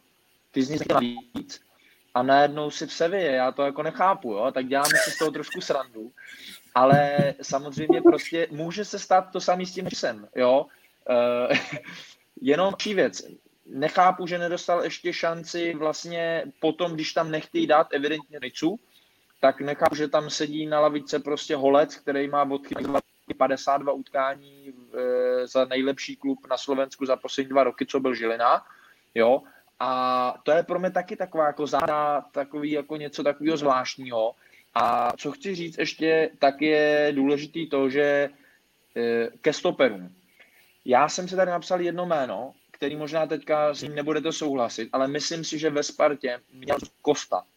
A to z jediného důvodu, a to je to, že prostě je to mentor, to je takový ten bulldog, vítězná povaha, ze kterým by si si před sezónou sedli a řekli mu, tak Kostič, už nejsi stoper číslo jedna ani dva, seš možná tři nebo čtyři, ale když tam půjdeš, tak to tam rozjebeš, všechny pokopeš, všechno vyřešíš a bude prostě, a zase až se někdo uzdraví, a to snad ne. A až se to prostě vyřeší, že zase se uzdraví ten a ten, tak už zase budeš dělat toho mentora a už zase budeš jakoby sedět na té lavici. A to si třeba já myslím, že Spartě trošku chybí. Ale to je pravda. Je to můj názor. Ono, myslím, že u toho Kosty právě on dostal nabídku, jestli se nepletu, teďka nechci kecat, ale myslím, že se něco takového slyšel, že on dostal právě tu možnost být mentorem, ale spíš Bčka, víš, že by jako zůstával v Bčku, asi kdyby nastala tahle apokalypsa, co nastal, tak by byl v současnosti v A týmu, ale že jako primárně by byl hráčkem, hráčem Bčka, který by měl pomáhat klukům tam, na, na to on ještě úplně nechtěl slyšet, proto vyslyšel nabídku ze zahraničí. Ale nechci úplně kecat, ale myslím, že něco takového jsem slyšel. Tak ono je totiž taky zároveň tohle problém, když vezmeš tu, tu apokalypsu zranění, víš co, asi se Sparta no, nepočítala, no, že se ti rozsype celá defenzíva, že jo, tři stopeři ti vypadnou během podzimu. Jasně, ale já si myslím, že to je jakoby kluk, který za prvé všichni ho měli rádi, myslím si v kabině, všichni ho měli rádi v klubu a měli ho rádi i fanoušci Sparty. A takový si myslím, že jako je škoda takového kluka se jakoby zbavovat žet do Indie. Myslím si, že kdyby mu řekli, hele, zůstaň páčku, budeš takhle, takhle, takhle, když se něco pokazí, půjdeš tam, a když se nic nepokazí a dlouho nebudeš hrát, tak půjdeš za Bčko a budeš tam vychovávat, doplňuje kádr Ačka a tak dále. Byla by to taková moje myšlenka. Jasný. Já vlastně chápu jeho postoj, víš co, když to vezmeš, když to vezmeš na papíře a postavíš si to úplně na začátek sezóny, tak si to stopery, že jo. Čelůstka za toho stavu, já teďka úplně nevím, v jaké fázi Kosta dostal čao, jestli bylo už jasný, že Hansko bude, jestli bude, bylo jasný, že už Čelůstka bude, ale když to vezmu takhle, tak jsem měl v podstatě Čelůstka, Štětina, Hansko, plechatý liška, jo, a s nějakým jako i potenciálem zabudování plechatý, tak byl šestka. Já naprosto chápu, že, že Kosta, jako když se podíváme úplně na začátek, tak vlastně chápu obě strany. Teďka už, když to hodnotíš zpětně, tak eh, je, už to trošku ten pohled mění, ale na začátku sezóny, kdyby bylo všechno v ideálu, tak to, tomu rozumím, tomu rozhodnutí té i té strany. No. Jako Domino měl zajímavý postřeh a ono obecně eh, to tak někdy opravdu může být velmi přínosné, eh, když, se, když máte hráče charakterově dobrýho, který by tu roli přijal, ale to, co zmiňoval Pavel, jo, eh, když se vrátíme na konec minulé sezony, stoperská dvojice Štětina, Hansko, že jo, naprosto důležitá součást toho vzestupu Sparty a pak pro rozhodnutí přejít na tři stopery si klub dovedl Ondřeje Čelůstku. Jo, takže máte velmi, velmi, povede, velmi zajímavou a silnou obranou trojici a k ním máte Davida Lišku a Dominika Plechatého a teoreticky tam máte v záloze úplně někde Ladislava Krejčího mladšího a to se nebavíme o Davidu Pavelkovi, o kterého se nevěděli si přijde. Takže vy jdete do sezóny jako s dobře postavenou nebo poskládanou podle mě defenzivou nebo tou defenzivní trojicí. Akorát se to se Spartě šíleně Eh, rozpadlo a jak samozřejmě někdy se bere o to, že je to jenom alibi, že jiní to zvládají líp, jiní hůř, tak když vám se udělají tři takové záseky do, eh, do defenzivy na všech třech, který jste to chtěli stavět a nemáte ani jednoho, tak se to prostě někde projeví. Je lepší jakoby uh, mít plechatýho ve Spartě až tehdy, když víš, že ti bude patřit mezi dva, maximálně tři stopery? Protože proč tam ten kluk jako v těchto těch letech bude někde vysedávat na lavičce?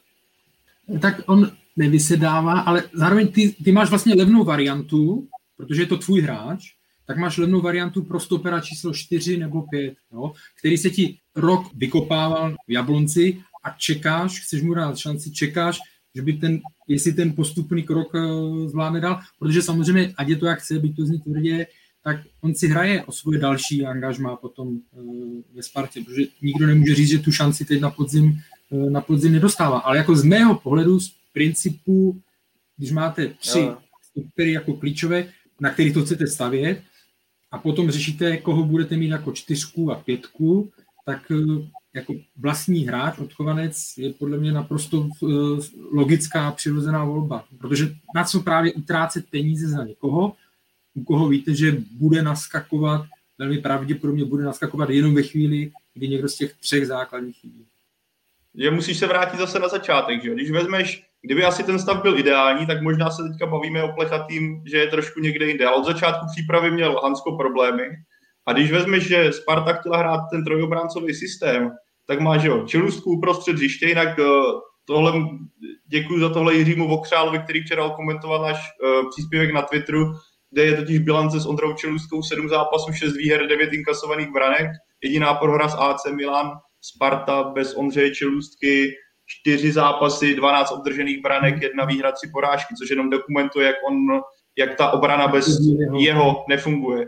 Ale eh, když, jsem, když tohle vezmu, tohle téma, na začátku sezóny měl podle mě ideu Ondřej Čelůstka prostě základní stavební kámen a pravýho stopera, kdo ti může alternovat, že? Měl jsi tam Štětinu a Liška je levák, Hansko je levák, tak potřebuješ takový jako backup. Proto vidím, jako, proč tam vlastně Plechatý zůstával, jakožto backup za, za Štětinu. A v tomhle směru já vlastně toho chápu, pokud chceš stavět na tom trojobráncovém systému, což podle mě se ukázalo i s Budějovicemi, že čtyřobráncový systém Sparta v současnosti nezvládá, respektive jakmile na něj přejde, tak nedokáže podávat tak dobrý výkony jako v tom trojobráncovém, který zatím v těch zápasech vychází. Ale tady vidíme možná ty důvody, proč on tam zůstal, eh, že byla nějaká prvotní idea, která se rozsypala naprosto a naprosto dokonale, bych řekl, že se rozsypala. A teďka má Sparta v tomhle směru obrovský problém a ta defenziva je vel, velice špatná. Jo, ne, jako super argumenty pro to, co, jste, co jsem říkal já, tak perfektní, co jste řekli vy, protože e, jako vlastně jste mi, to, co jste mi řekli, tak naprosto Sparta rozhodla tak, jak se rozhodla. Jenom samozřejmě doplníme Adam Hložek, že jo, eh, ve chvíli, kdy je Lukáš Žuliš sám na hrotu, tak to taky není pro ně a tak dále. Tam se toho teďka rozbilo, nebo eh, se sypalo eh, jako poměrně, eh, poměrně dost, ale zase jako je to, je to Sparta, je, moc se mi líbil rozhovor, jsem četl s Mobergem Carlsonem, prostě je to Sparta, tak jako nemůže, to je tým, který chce hrát o titul, takže nemůžeš vycházet jenom z toho, že tam bude 12 hráčů, 13 hráčů a když někdo z nich vypadne, tak, tak sorry, to nejde. Prostě teď bude zásadní jejich reakce, jo? Jak, jak Celtic, tak potom hlavně Teplice. Jo? Ten klub, ty hráči, kteří dostanou tu šanci, tak se musí, tak se musí předvést. Ještě jedna věc eh, ke Spartě, eh, ta se musí rychle vrátit do reality, protože ve čtvrtek hraje Evropskou ligu odvetu se Celticem. Skonzoliduje se, Karle? Tak eh, to Dominik třeba sám ví nejlíp, jak se říká, že když čím kratší pauza po nějakém, po nějakém selhání, tím líp, protože se s tím nemusíte tolik matlat, tam motivace jako jet ještě víc je prostě větší, takže já věřím, že, já věřím, že, se to, že to může zvládnout. Vidíme, že hlavně vidíme, že Celtic je taky ve svých, taky řeší problémy, eh, má jich dost, to není ve formě, takže nevidím důvod, proč by se to, jako proč by do toho musela jít zastavu, je, to je špatný, asi, asi se jí to nepovede. Jo. Teď se ukáže opravdu ta, ta síla. My jsme v průběhu roku hodně dlouho mluvili, nebo furt jsme řešili mentální sílu Sparty, na jaře jsme ji chválili, že už to vypadalo stabilněji a tak dále.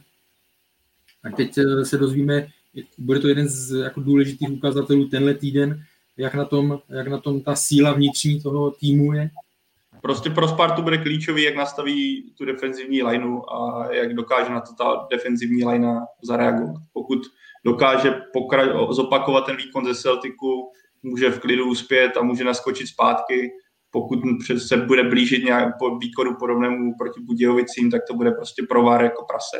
A ale trenér Kotal myslím, že má aspoň eh, důvod, má nad čím přemýšlet. Myslím, že někteří hráči mu ukázali, že v současnosti úplně na základ to není.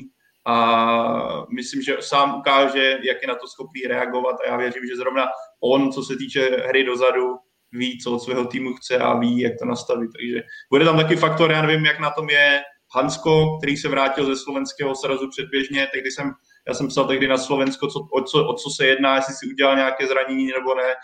Uh, šlo o to, že si ho Sparta nějak stáhla, že tam byl jako preventivně i nevím, jak je na tom úplně Ondřej Čelůzka, jestli je to jako pořád obrovský problém, nebo už se může vrátit.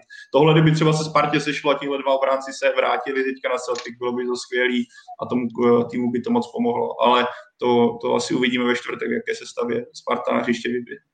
Když Sparta vyřeší obránce, tak uh, vyhraje. Když vyřešíš Pašku dvojice, tak já stoprocentně jsem přesvědčený o tom, že to je. Pokud Sparta vyřeší obranu, tak si myslím, že ten, ty výkony půjdou enormně nahoru. Problém je samozřejmě hložek, ale zároveň prostě teďka klíč nebo achilová pata je pro Spartu defenziva a bavili jsme se tady xkrát o tom, jak je potřeba na kvalitní výkony budovat odzadu. Můžete být sebesilnější vepředu a vybouchnete takovýmhle způsobem vzadu. Tak viděli jsme to u to vlastně u toho třetího gólu krásně. Sparta v ten moment, kdyby nepadl ten třetí, ta třetí branka, jak si myslím, že zápas otočila, vyhrála třeba 4-2, klidně 5-2, ale tam byla tvrdá, jako tvrdý náraz na psychiku zase ze strany defenzivy. No, ale na druhou stranu neukazuje se, ještě když teda u toho zůstanu, se od toho nedokážeme odpoutat, tak eh, že vlastně začíná být docela problém i v útoku, protože Lukáš Juliš prostě nemá, nemá ten potřebný servis, nikdo mu nenahrává a on, eh, prostě na míči není úplně vyloženě stoprocentní, když bych to měl říct kulantně. Tak viděl zápas se Celticem, že jo, kde to fungovalo s Moubergem, Carlsonem, teďka je třeba alternativa Minčev, který teďka naskočil na pár minut, ale všechno to vychází, eh, nebo respektive vidíme, že Lukášu Julišovi skvěle sedí ten systém, kdy má vedle sebe jako eh, hráč, který je třeba rychlostně eh, na tom lépe a dokáže v tomhle směru kooperovat. Takže pro mě Adam Hložek je obrov, jako obrovská ztráta, o tom není potřeba diskutovat, ale já myslím, že Sparta, když najde do toho, jak říkal Dominik, když se, když se ustálí v obraně, vrátí se ti hráči, o kterých jsme se tady bavili, tak se jí bude řešit tohle daleko s nás a když vedle Juliše postaví Moberga, Karlsona nebo třeba i toho Míntěva, nebo uh, já vlastně teďka se neuvědomím, co tam ještě za alternativy. Tohle, bude, tohle nebude tak palčivý, takhle palčivá bolístka a vlastně myslím, že to bude mnohem jednodušší to řešit. Dominiku? Já prostě říkám, že Sparta má opravdu, jako všichni jsme se tady, budeme teďka se motat, aby Karlík to stihnul, jo, ale uh, budeme se motat tam, kde prostě Sparta má jasný problém uh, stoperský dvojice, teďka, to samozřejmě i tím pádem to trošku padá i na vrub jakoby hlavy toho Hečise, jo, že když ti nefunguje střední obrana, tak i ten golman prostě může taky jo, nejsou třeba sehraní, není tam taková chemie jako s těma klukama, nebo necítí před sebou takovou tu jistotu, jo, i on nad tím může trošku začít přemýšlet a je vždycky nějaké způsobem trošku ovlivní, jo, takže říkám, já pokud Sparta vyřeší stoperskou dvojici, já říkám, že nebudou mít problém ani vepředu, tam to prostě Bořek eh, s Julišem, se tam zase budou dělat ty svoje věci, které budou rozhodovat, Sparta vyhraje.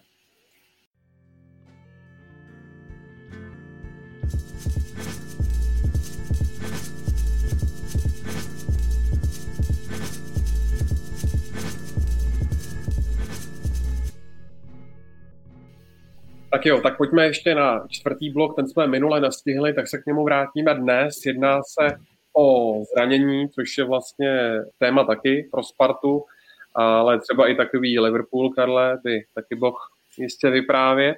Když se na to podíváme z českého prostředí, tak eh, výrazným tématem, jak už bylo několikrát řečeno, je zranění Adama Hloška, který eh, mohl být mimo, eh, tuším, až někdy do března, jedná se o únavovou zlomeninu nánartní kůstky, tak myslíš, Pavle, že se na něm mohl podepsat ten náročný program z posledních měsíců, když si vezmeme covidové zápasy, teď ještě do toho Evropská liga a tak dále a tak dále? Myslím, že tohle je takový jako trošku téma, který se vymyká tomu, o čem třeba budeme mluvit za chvilku a co třeba myslím, že ve spojitosti s Liverpoolem a dalšími kluby eh, naznačí Karel.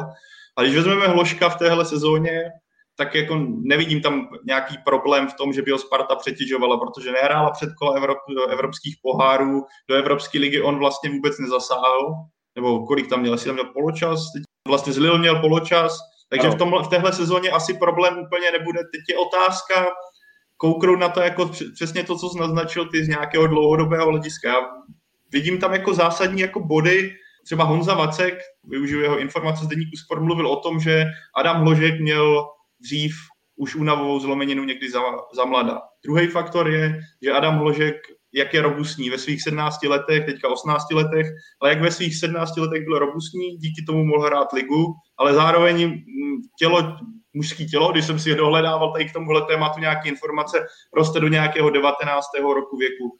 Navíc Sparta ho využívala v podstatě jako klíčovou postavu své sestavy v 17 letech. A najednou, do, najednou vám do toho zapadá takový jako ty dílčí body, že si říkám, jestli Sparta skutečně v případě Hloška postupovala správně a možná, jestli nedošlo k nějakému podcenění kontroly toho, že může nastat něco takového. Protože eh, když se na to podíváme, jak zatížíte 17-letého kluka, který navíc hraje českou soutěž, která je, mluvíme tady o tom neustále, která je fyzicky strašně náročná, kdy viděli jsme ty zápasy, kdy byl on xkrát okopávaný a vy ho stavíte stejně xkrát měsíci v podstatě hrávat 90 minut. Navíc já jsem si třeba dohledával o Hološkovi mluvíme jako o českém supertalentu. Díval jsem se, kolik hrál zápasů třeba Mbappé v jeho věku, v 17 letech. Tam jako ta minutáž byla mnohem, mnohem nižší, než má třeba teďka Holožek.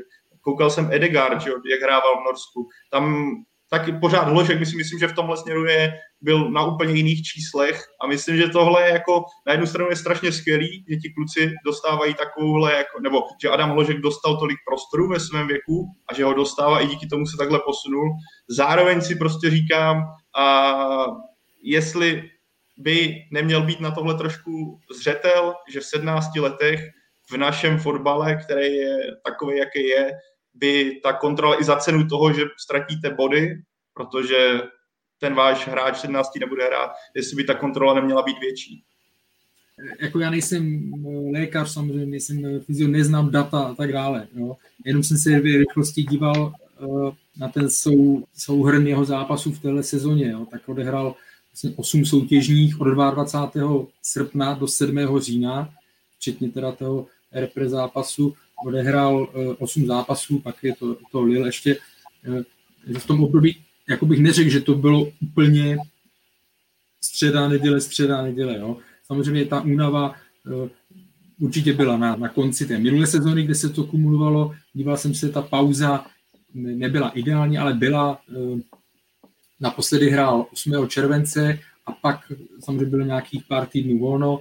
Není to ideální, samozřejmě ta pauza, to, to řeší všichni, tam měla být větší, jo, e, e, větší, a takže samozřejmě ten odpočinek tam nebyl jako takový, ale e, spíš já, já nedokážu prostě říct, jestli byl přetížený a tohle je ten výsledek. Já si třeba myslím, že mnohem víc se podepsalo to, že byl přesunut do dospělého fotbalu, aniž by byl na to ještě fyzicky a tělesně připravený, se mnohem víc podepsalo na, na Václavu Drchalovi, kterého Sparta v takové chvíle krize ho tam hodila jako 17 letého a on si bohužel poměrně rychle eh, že ho poranil vážně koleno, pak eh, přišlo další zranění, jo. tak tam si myslím, že v té první fázi, že to bylo třeba, eh, třeba uspěchané, ale jak, jako já souhlasím jinak s, Pavle, s tebou v tom, že u tady těch hráčů je strašně důležité nakládat s nima opatrně, byť ta regenerace je tam kolikrát samozřejmě rychlejší nebo tohle, ale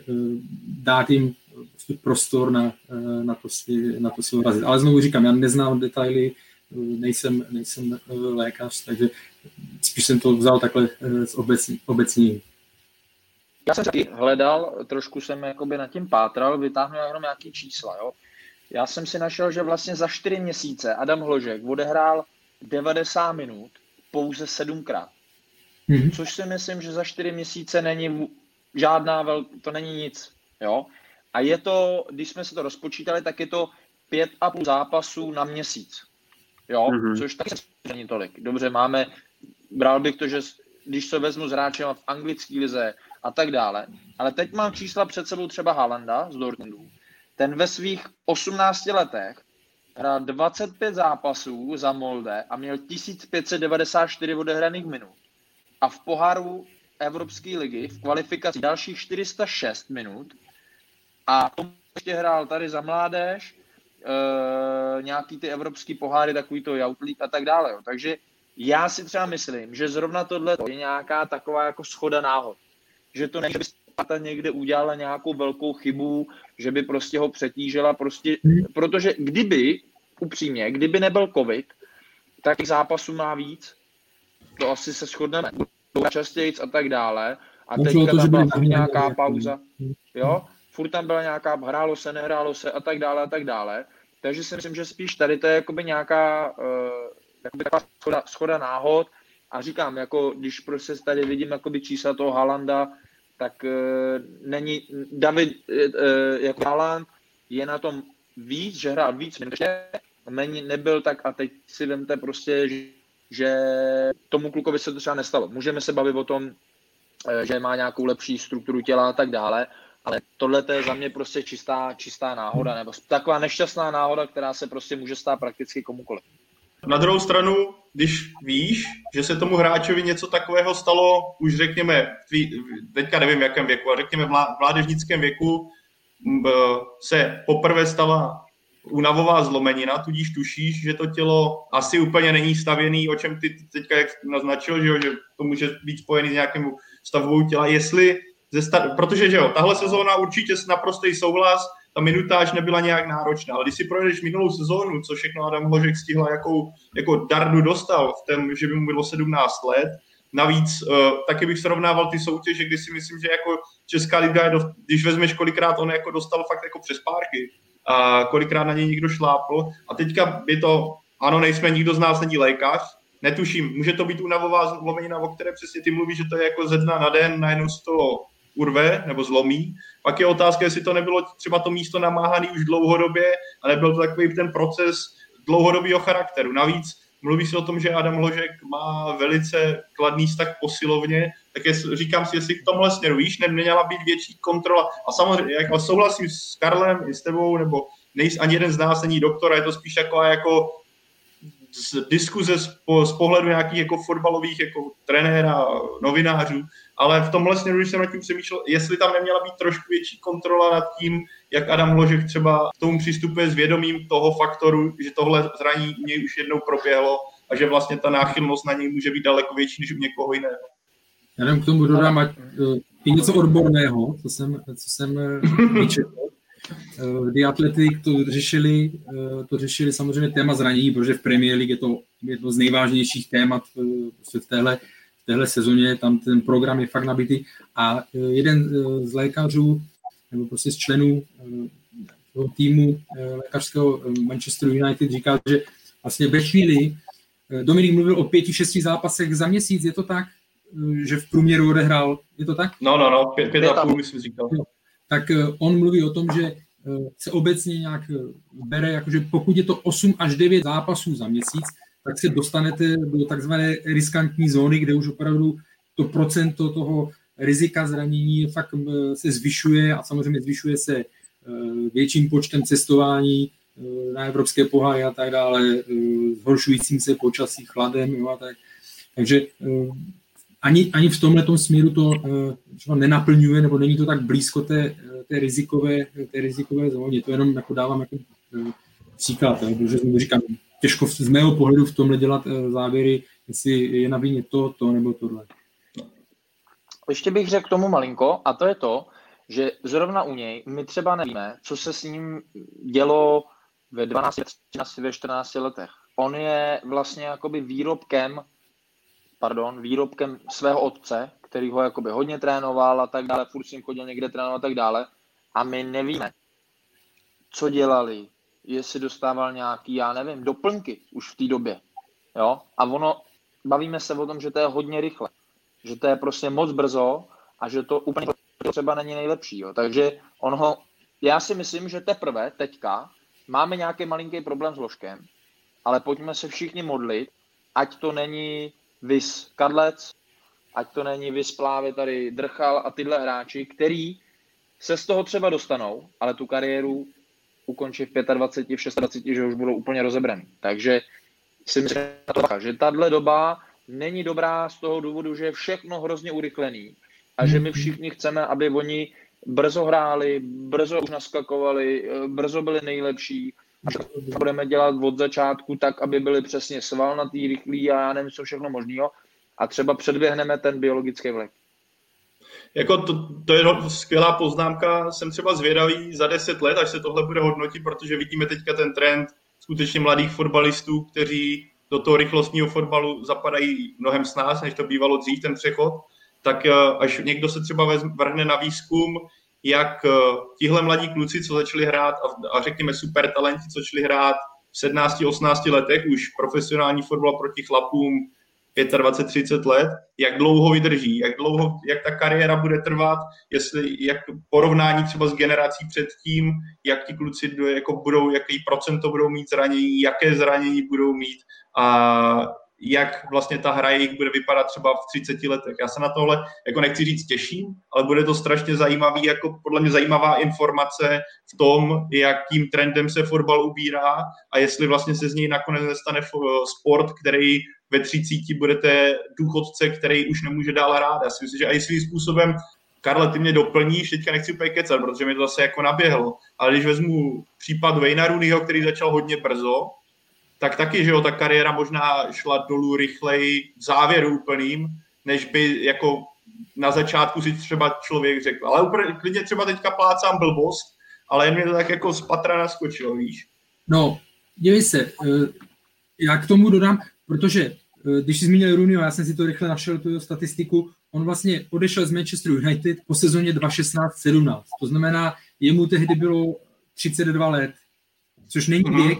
A my jsme byli zvyklí, že eh, před deseti lety, že v tomhle věku ještě ti hráči furt eh, v těchto klubech byli schopni hrát a tak dále. Jenomže musíme to brát tak, že on do toho špičkového fotbalu eh, naskočil prostě v těch jeho, v těch jeho 17-18 letech. Jo. Takže to se celé posouvá. To, co jsme byli zvyklí, že vrchol přichází mezi 28 a 32, tak třeba u něj se to posunulo o kousíček se to o a, a už vlastně po těch 15, 15 sezónách v tom profesionálním fotbale si myslím, že už i ta únava psychická, ta opotřebování byla taková, že fakt potom vlastně se vrátil do Evertonu že, a pak šel do, do Ameriky. Jo. Takže to, nevím, jestli to budou, jestli budou ty kariéry kratší, je to, je to možné, ale u určitého počtu hráčů se to bude posouvat, že nebude mít říkám, jo, ta, ten vrchol nebude 25 až 30, ale bude nižší, jo, nebo jako posune se. Jo. Možná Fabregas, kdyby jsem se na to teďka podíval, tak je podobný, eh, podobný případ. Jo. A to samý Anelka. Hmm. Hmm. Jako ono určitě tahle doba nabízí možnost lepší regenerace, na čem se určitě shodneme, že on než bývala dřív, přístup k fotbalu je taky úplně o něčem jiným, už to není takový to, to viděl dokument Maradony, jak si užíval ten život mimo fotbal, ale zároveň si taky myslím, že to, co zmínil dobře ty, Karla, ten tlak na tebe, když jsi obklopený fanouškama neustále, ještě se na tebe sype všechno sociální sítě, všechno je mnohem rychlejší, jak zmiňoval Dominik, musíte jako na tu hlavu, to musí být neuvěřitelná prda, a jako v tomhle jsem zvědavý, jestli se to neposune, teďka zmínil se Rudyho 32 konec, jestli to skutečně nebude nakonec za 20 let, neuvidíme, že fotbalisti 29 budou vyčichlí takovým způsobem, jestli budou radši zahrát nějaký jako prales, a kde úplně vypnou a budou mít zase úplně takovou jako tu čirou radost toho fotbalu bez nějakého dění okolo. No. Jako tenhle, tenhle rok je úplně naprostý extrém pro fotbalisty a hlavně třeba z těch tak vám, že kromě České ligy nejvíc sleduju Premier League, německy neumím, takže nečtu německé noviny, eh, na španělské nemám už čas a tak dále, takže se věnuju, eh, se věnuju Premier League a tam, jako když vidíte, eh, podle nějakého dalšího článku na konci října bylo 70, napočítali 78 svalových zranění. To je o 42% víc, než bylo za stejnou dobu v minulé sezóně. Předtím to bylo 55 případů, 34, 47, když jdu zpátky proti, proti času. To jsou, to jsou jako šílené skoky. Eh, my se bavíme o tom, že ty hráči vlastně, že oni jsou nucení, televize platí, televize určují, eh, Klopp, Solskjaer, Mourinho, všichni se můžou zbláznit a říkají, pokud hrajeme ligu mistrů ve středu večer, nedávejte nám zápas v sobotu ve 12.30 Premier League jako nezařazujte nás na večer, jo. Někdo řekne, a je to rozdíl jenom pět hodin, jenomže eh, těch pět hodin eh, hraje v, té, v tom nahuštěném programu hraje velký rozdíl i v tom, že se obecně bere, že abyste se jako naplno eh, dostali do kondice po zápase, nebo aby ta únava z vás vypla, že to trvá, že to trvá 72 hodin, aby to bylo jako podle ideálního příkladu. Jo. Takže eh, ten tlak je tam obrovský a ty televize eh, neustoupí, že jo, protože platí obrovské peníze, eh, oni zase namítnou, já vím, ale prostě je úplně jiná doba, tak i vy byste se měli při, při to přizpůsobit. A ten výsledek opravdu nejvíc to asi velmi pravděpodobně budou odnášet hráči, četnější zranění, vidíme opravdu Liverpool, ale netýká se to jenom Liverpoolu. Jo. Manchester United mají Eh, mají svalová Ale ještě další věc. A v další klubě. Pro mě jenom, a jo, takže je to uh, fakt strašně uh, nebezpečná, nebezpečná situace a může to ovlivňovat kariéry eh, mnoha hráčů, buď zkracovat nebo přerušovat, protože se budou vracet. Tohle, jo. Víme, jak Kevin De Bruyne po, té, po té, v té sezóně po mistrovství světa byl, měl malou pauzu, teď říkal, že měl jenom týden pauzu jo. A prostě to byla, taká sezona pro něj byla zničená, protože hrál, uzdravil se za měsíc, sval, zase na tři týdny pryč, zase se vrátil, jo, takže těch případů bude určitě mnohem víc, než jsme, než jsme zvyklí. Je mě ještě zajímavé, to se nedozvíme teda, jo, ale ještě si vemte, že vlastně u nás, a teď už nevím od jaký doby, jo, jestli je to od března, tak nesmějí hráči mít na klubový úrovni regeneraci. Hmm. Tam byla nějaká pauza, kdy asi ji mohli mít, ale teď si vemte, že ty hráči vlastně z té Sparty, oni přiletějí pět hodin ráno z, z Glasgow a nemůžeš mít regeneraci. A za hraješ další zápas. Ty si ji fakt můžeš udělat doma, že tě namasíruje frajerka, nebo já nevím, co, jako jo, ale prostě to je, to je za mě, to je i, jako my se bavíme o tom fotbale a ten fotbal není A to je ale regenerace ať už hlavy, ať už prostě celého těla, jo, ať už svalů a tak dále. A to prostě těm klukům jakoby hrozně chybí. A já tomuhle přikladám jakoby největší prostě, e, takovou váhu a chtěl jsem se spíš zeptat, jestli měli bychom si dát kluci domácí úkol a zjistit, jestli v Anglii mají regeneraci nebo ne. Já myslím, Pole, že tam budou mít. No. Já myslím, že jo, ale jako, ale řešili to taky, právě jestli, před, jestli tak přilétat... mají o něco třeší hlavy ve vládě. Ne, ne, že řešili, jestli létat po zápase hnedka a tím pádem máš rozbitou noc, přistaneš v pět ráno, nebo jestli přespávat. Spousta českých klubů už pak se naučila přespávat, že jo, a, a vraceli, se, vraceli se v pátek. Proto mě třeba překvapilo, že uh, Manchester United, že uh, tady ty kluby, že se vrací, že se vrací hned, hned po zápase, protože já to vím, jenom si to vzpomínám, když my jsme jezdili s týmy a vracíš se já jsem se, jednou jsme přijeli, Sparta, když hrála na Chelsea, tak já jsem přijel domů o půl šesté ráno. Už jsem ani nešel spát, protože za chviličku stejně stávali děcka do školky, tak jsem měl do práce, musel jsem psát, tak jak to asi pak vypadá. To si pak dáte oběd a už tam musí na u, u klávesnice, jo. Takže a pro ty hráče je to taky rozbitý ten rytmus. A pokud máte hrát hned za, e, přistanete ve čtvrtek, ve čtvrtek jste zmlácený, v pátek trošičku už je to lepší a v sobotu ve 12.30 hrajete a musíte podat špičkový výkon, tak to je prostě šílený tempo. Ono, co se týče fyziologie, tak největší únava, největší, ta fakt ta největší, jsou dva dny po zápase. Jo, ani den po zápase necítíš takovou únavu jako dva dny, to je jako když se opiješ. Tak já to aspoň taky jsem to tak dřív měli jsem pil, tak je to tak prostě. A když si vezmu, že fakt za těch 48 hodin jako prostě máš ten zápas, který je opravdu nějaký vrchol, tak. Hmm. Pavle, pojď to uzavřít nějak optimisticky, jak já říkám. Mm, to nám jde většinou. S tím pitím, nebo? Kolik, jestli mám taky kocoviny jak Dominik, nebo tak? no to víme, že má. Už to tak je, no. Už to není, jak to, to bývalo ve 20. Já bych to, to je právě, o tom se vlastně můžeme bavit, jak to ovlivňuje tu kariéru, to je přesně vidět u kocovin. Tak to je regenerace, to je regenerace hráčů, to pak chápu naprosto, že si Manchester United stěžuje.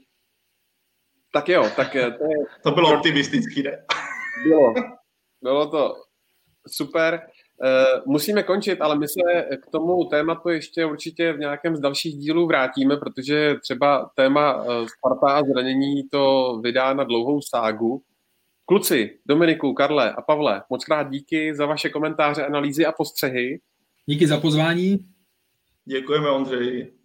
Moc krát děkuji za pozvání, bylo mi, bylo mi zase s váma trávit dvě hodiny.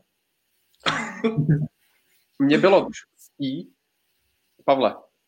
Já už mám hlad, no. Já vás ještě rychle pozvu uh, k vysílání ČT Sport, protože ve čtvrtek uh, ČT Sport a web ČT Sport.cz vysílá uh, odvetu Evropské ligy NIS Slávě a hned v pátek na to naváže kvalitním českým fotbalem v podobě utkání Pardubice Olomouc, tak se určitě dívejte. A my se na vás budeme těšit opět příští týden v pondělí, kde jak Evropskou ligu, tak i eh, víkendovou ligu rozebereme. Do té doby jsme na webu fotbalfocus.cz, čtsport.cz na všech podcastových aplikacích i na YouTube. A moc krát vám děkujeme, že jste nás tuhle hodinu sledovali, co jsem tak eh, se díval, tak to byl možná rekord za tu dobu, co vysíláme takhle pěkně živě, protože se vás v jednu chvíli dívalo dokonce snad uh, přes 600 lidí, což je úplně super. A to je asi vše, tak uh, se mějte krásně.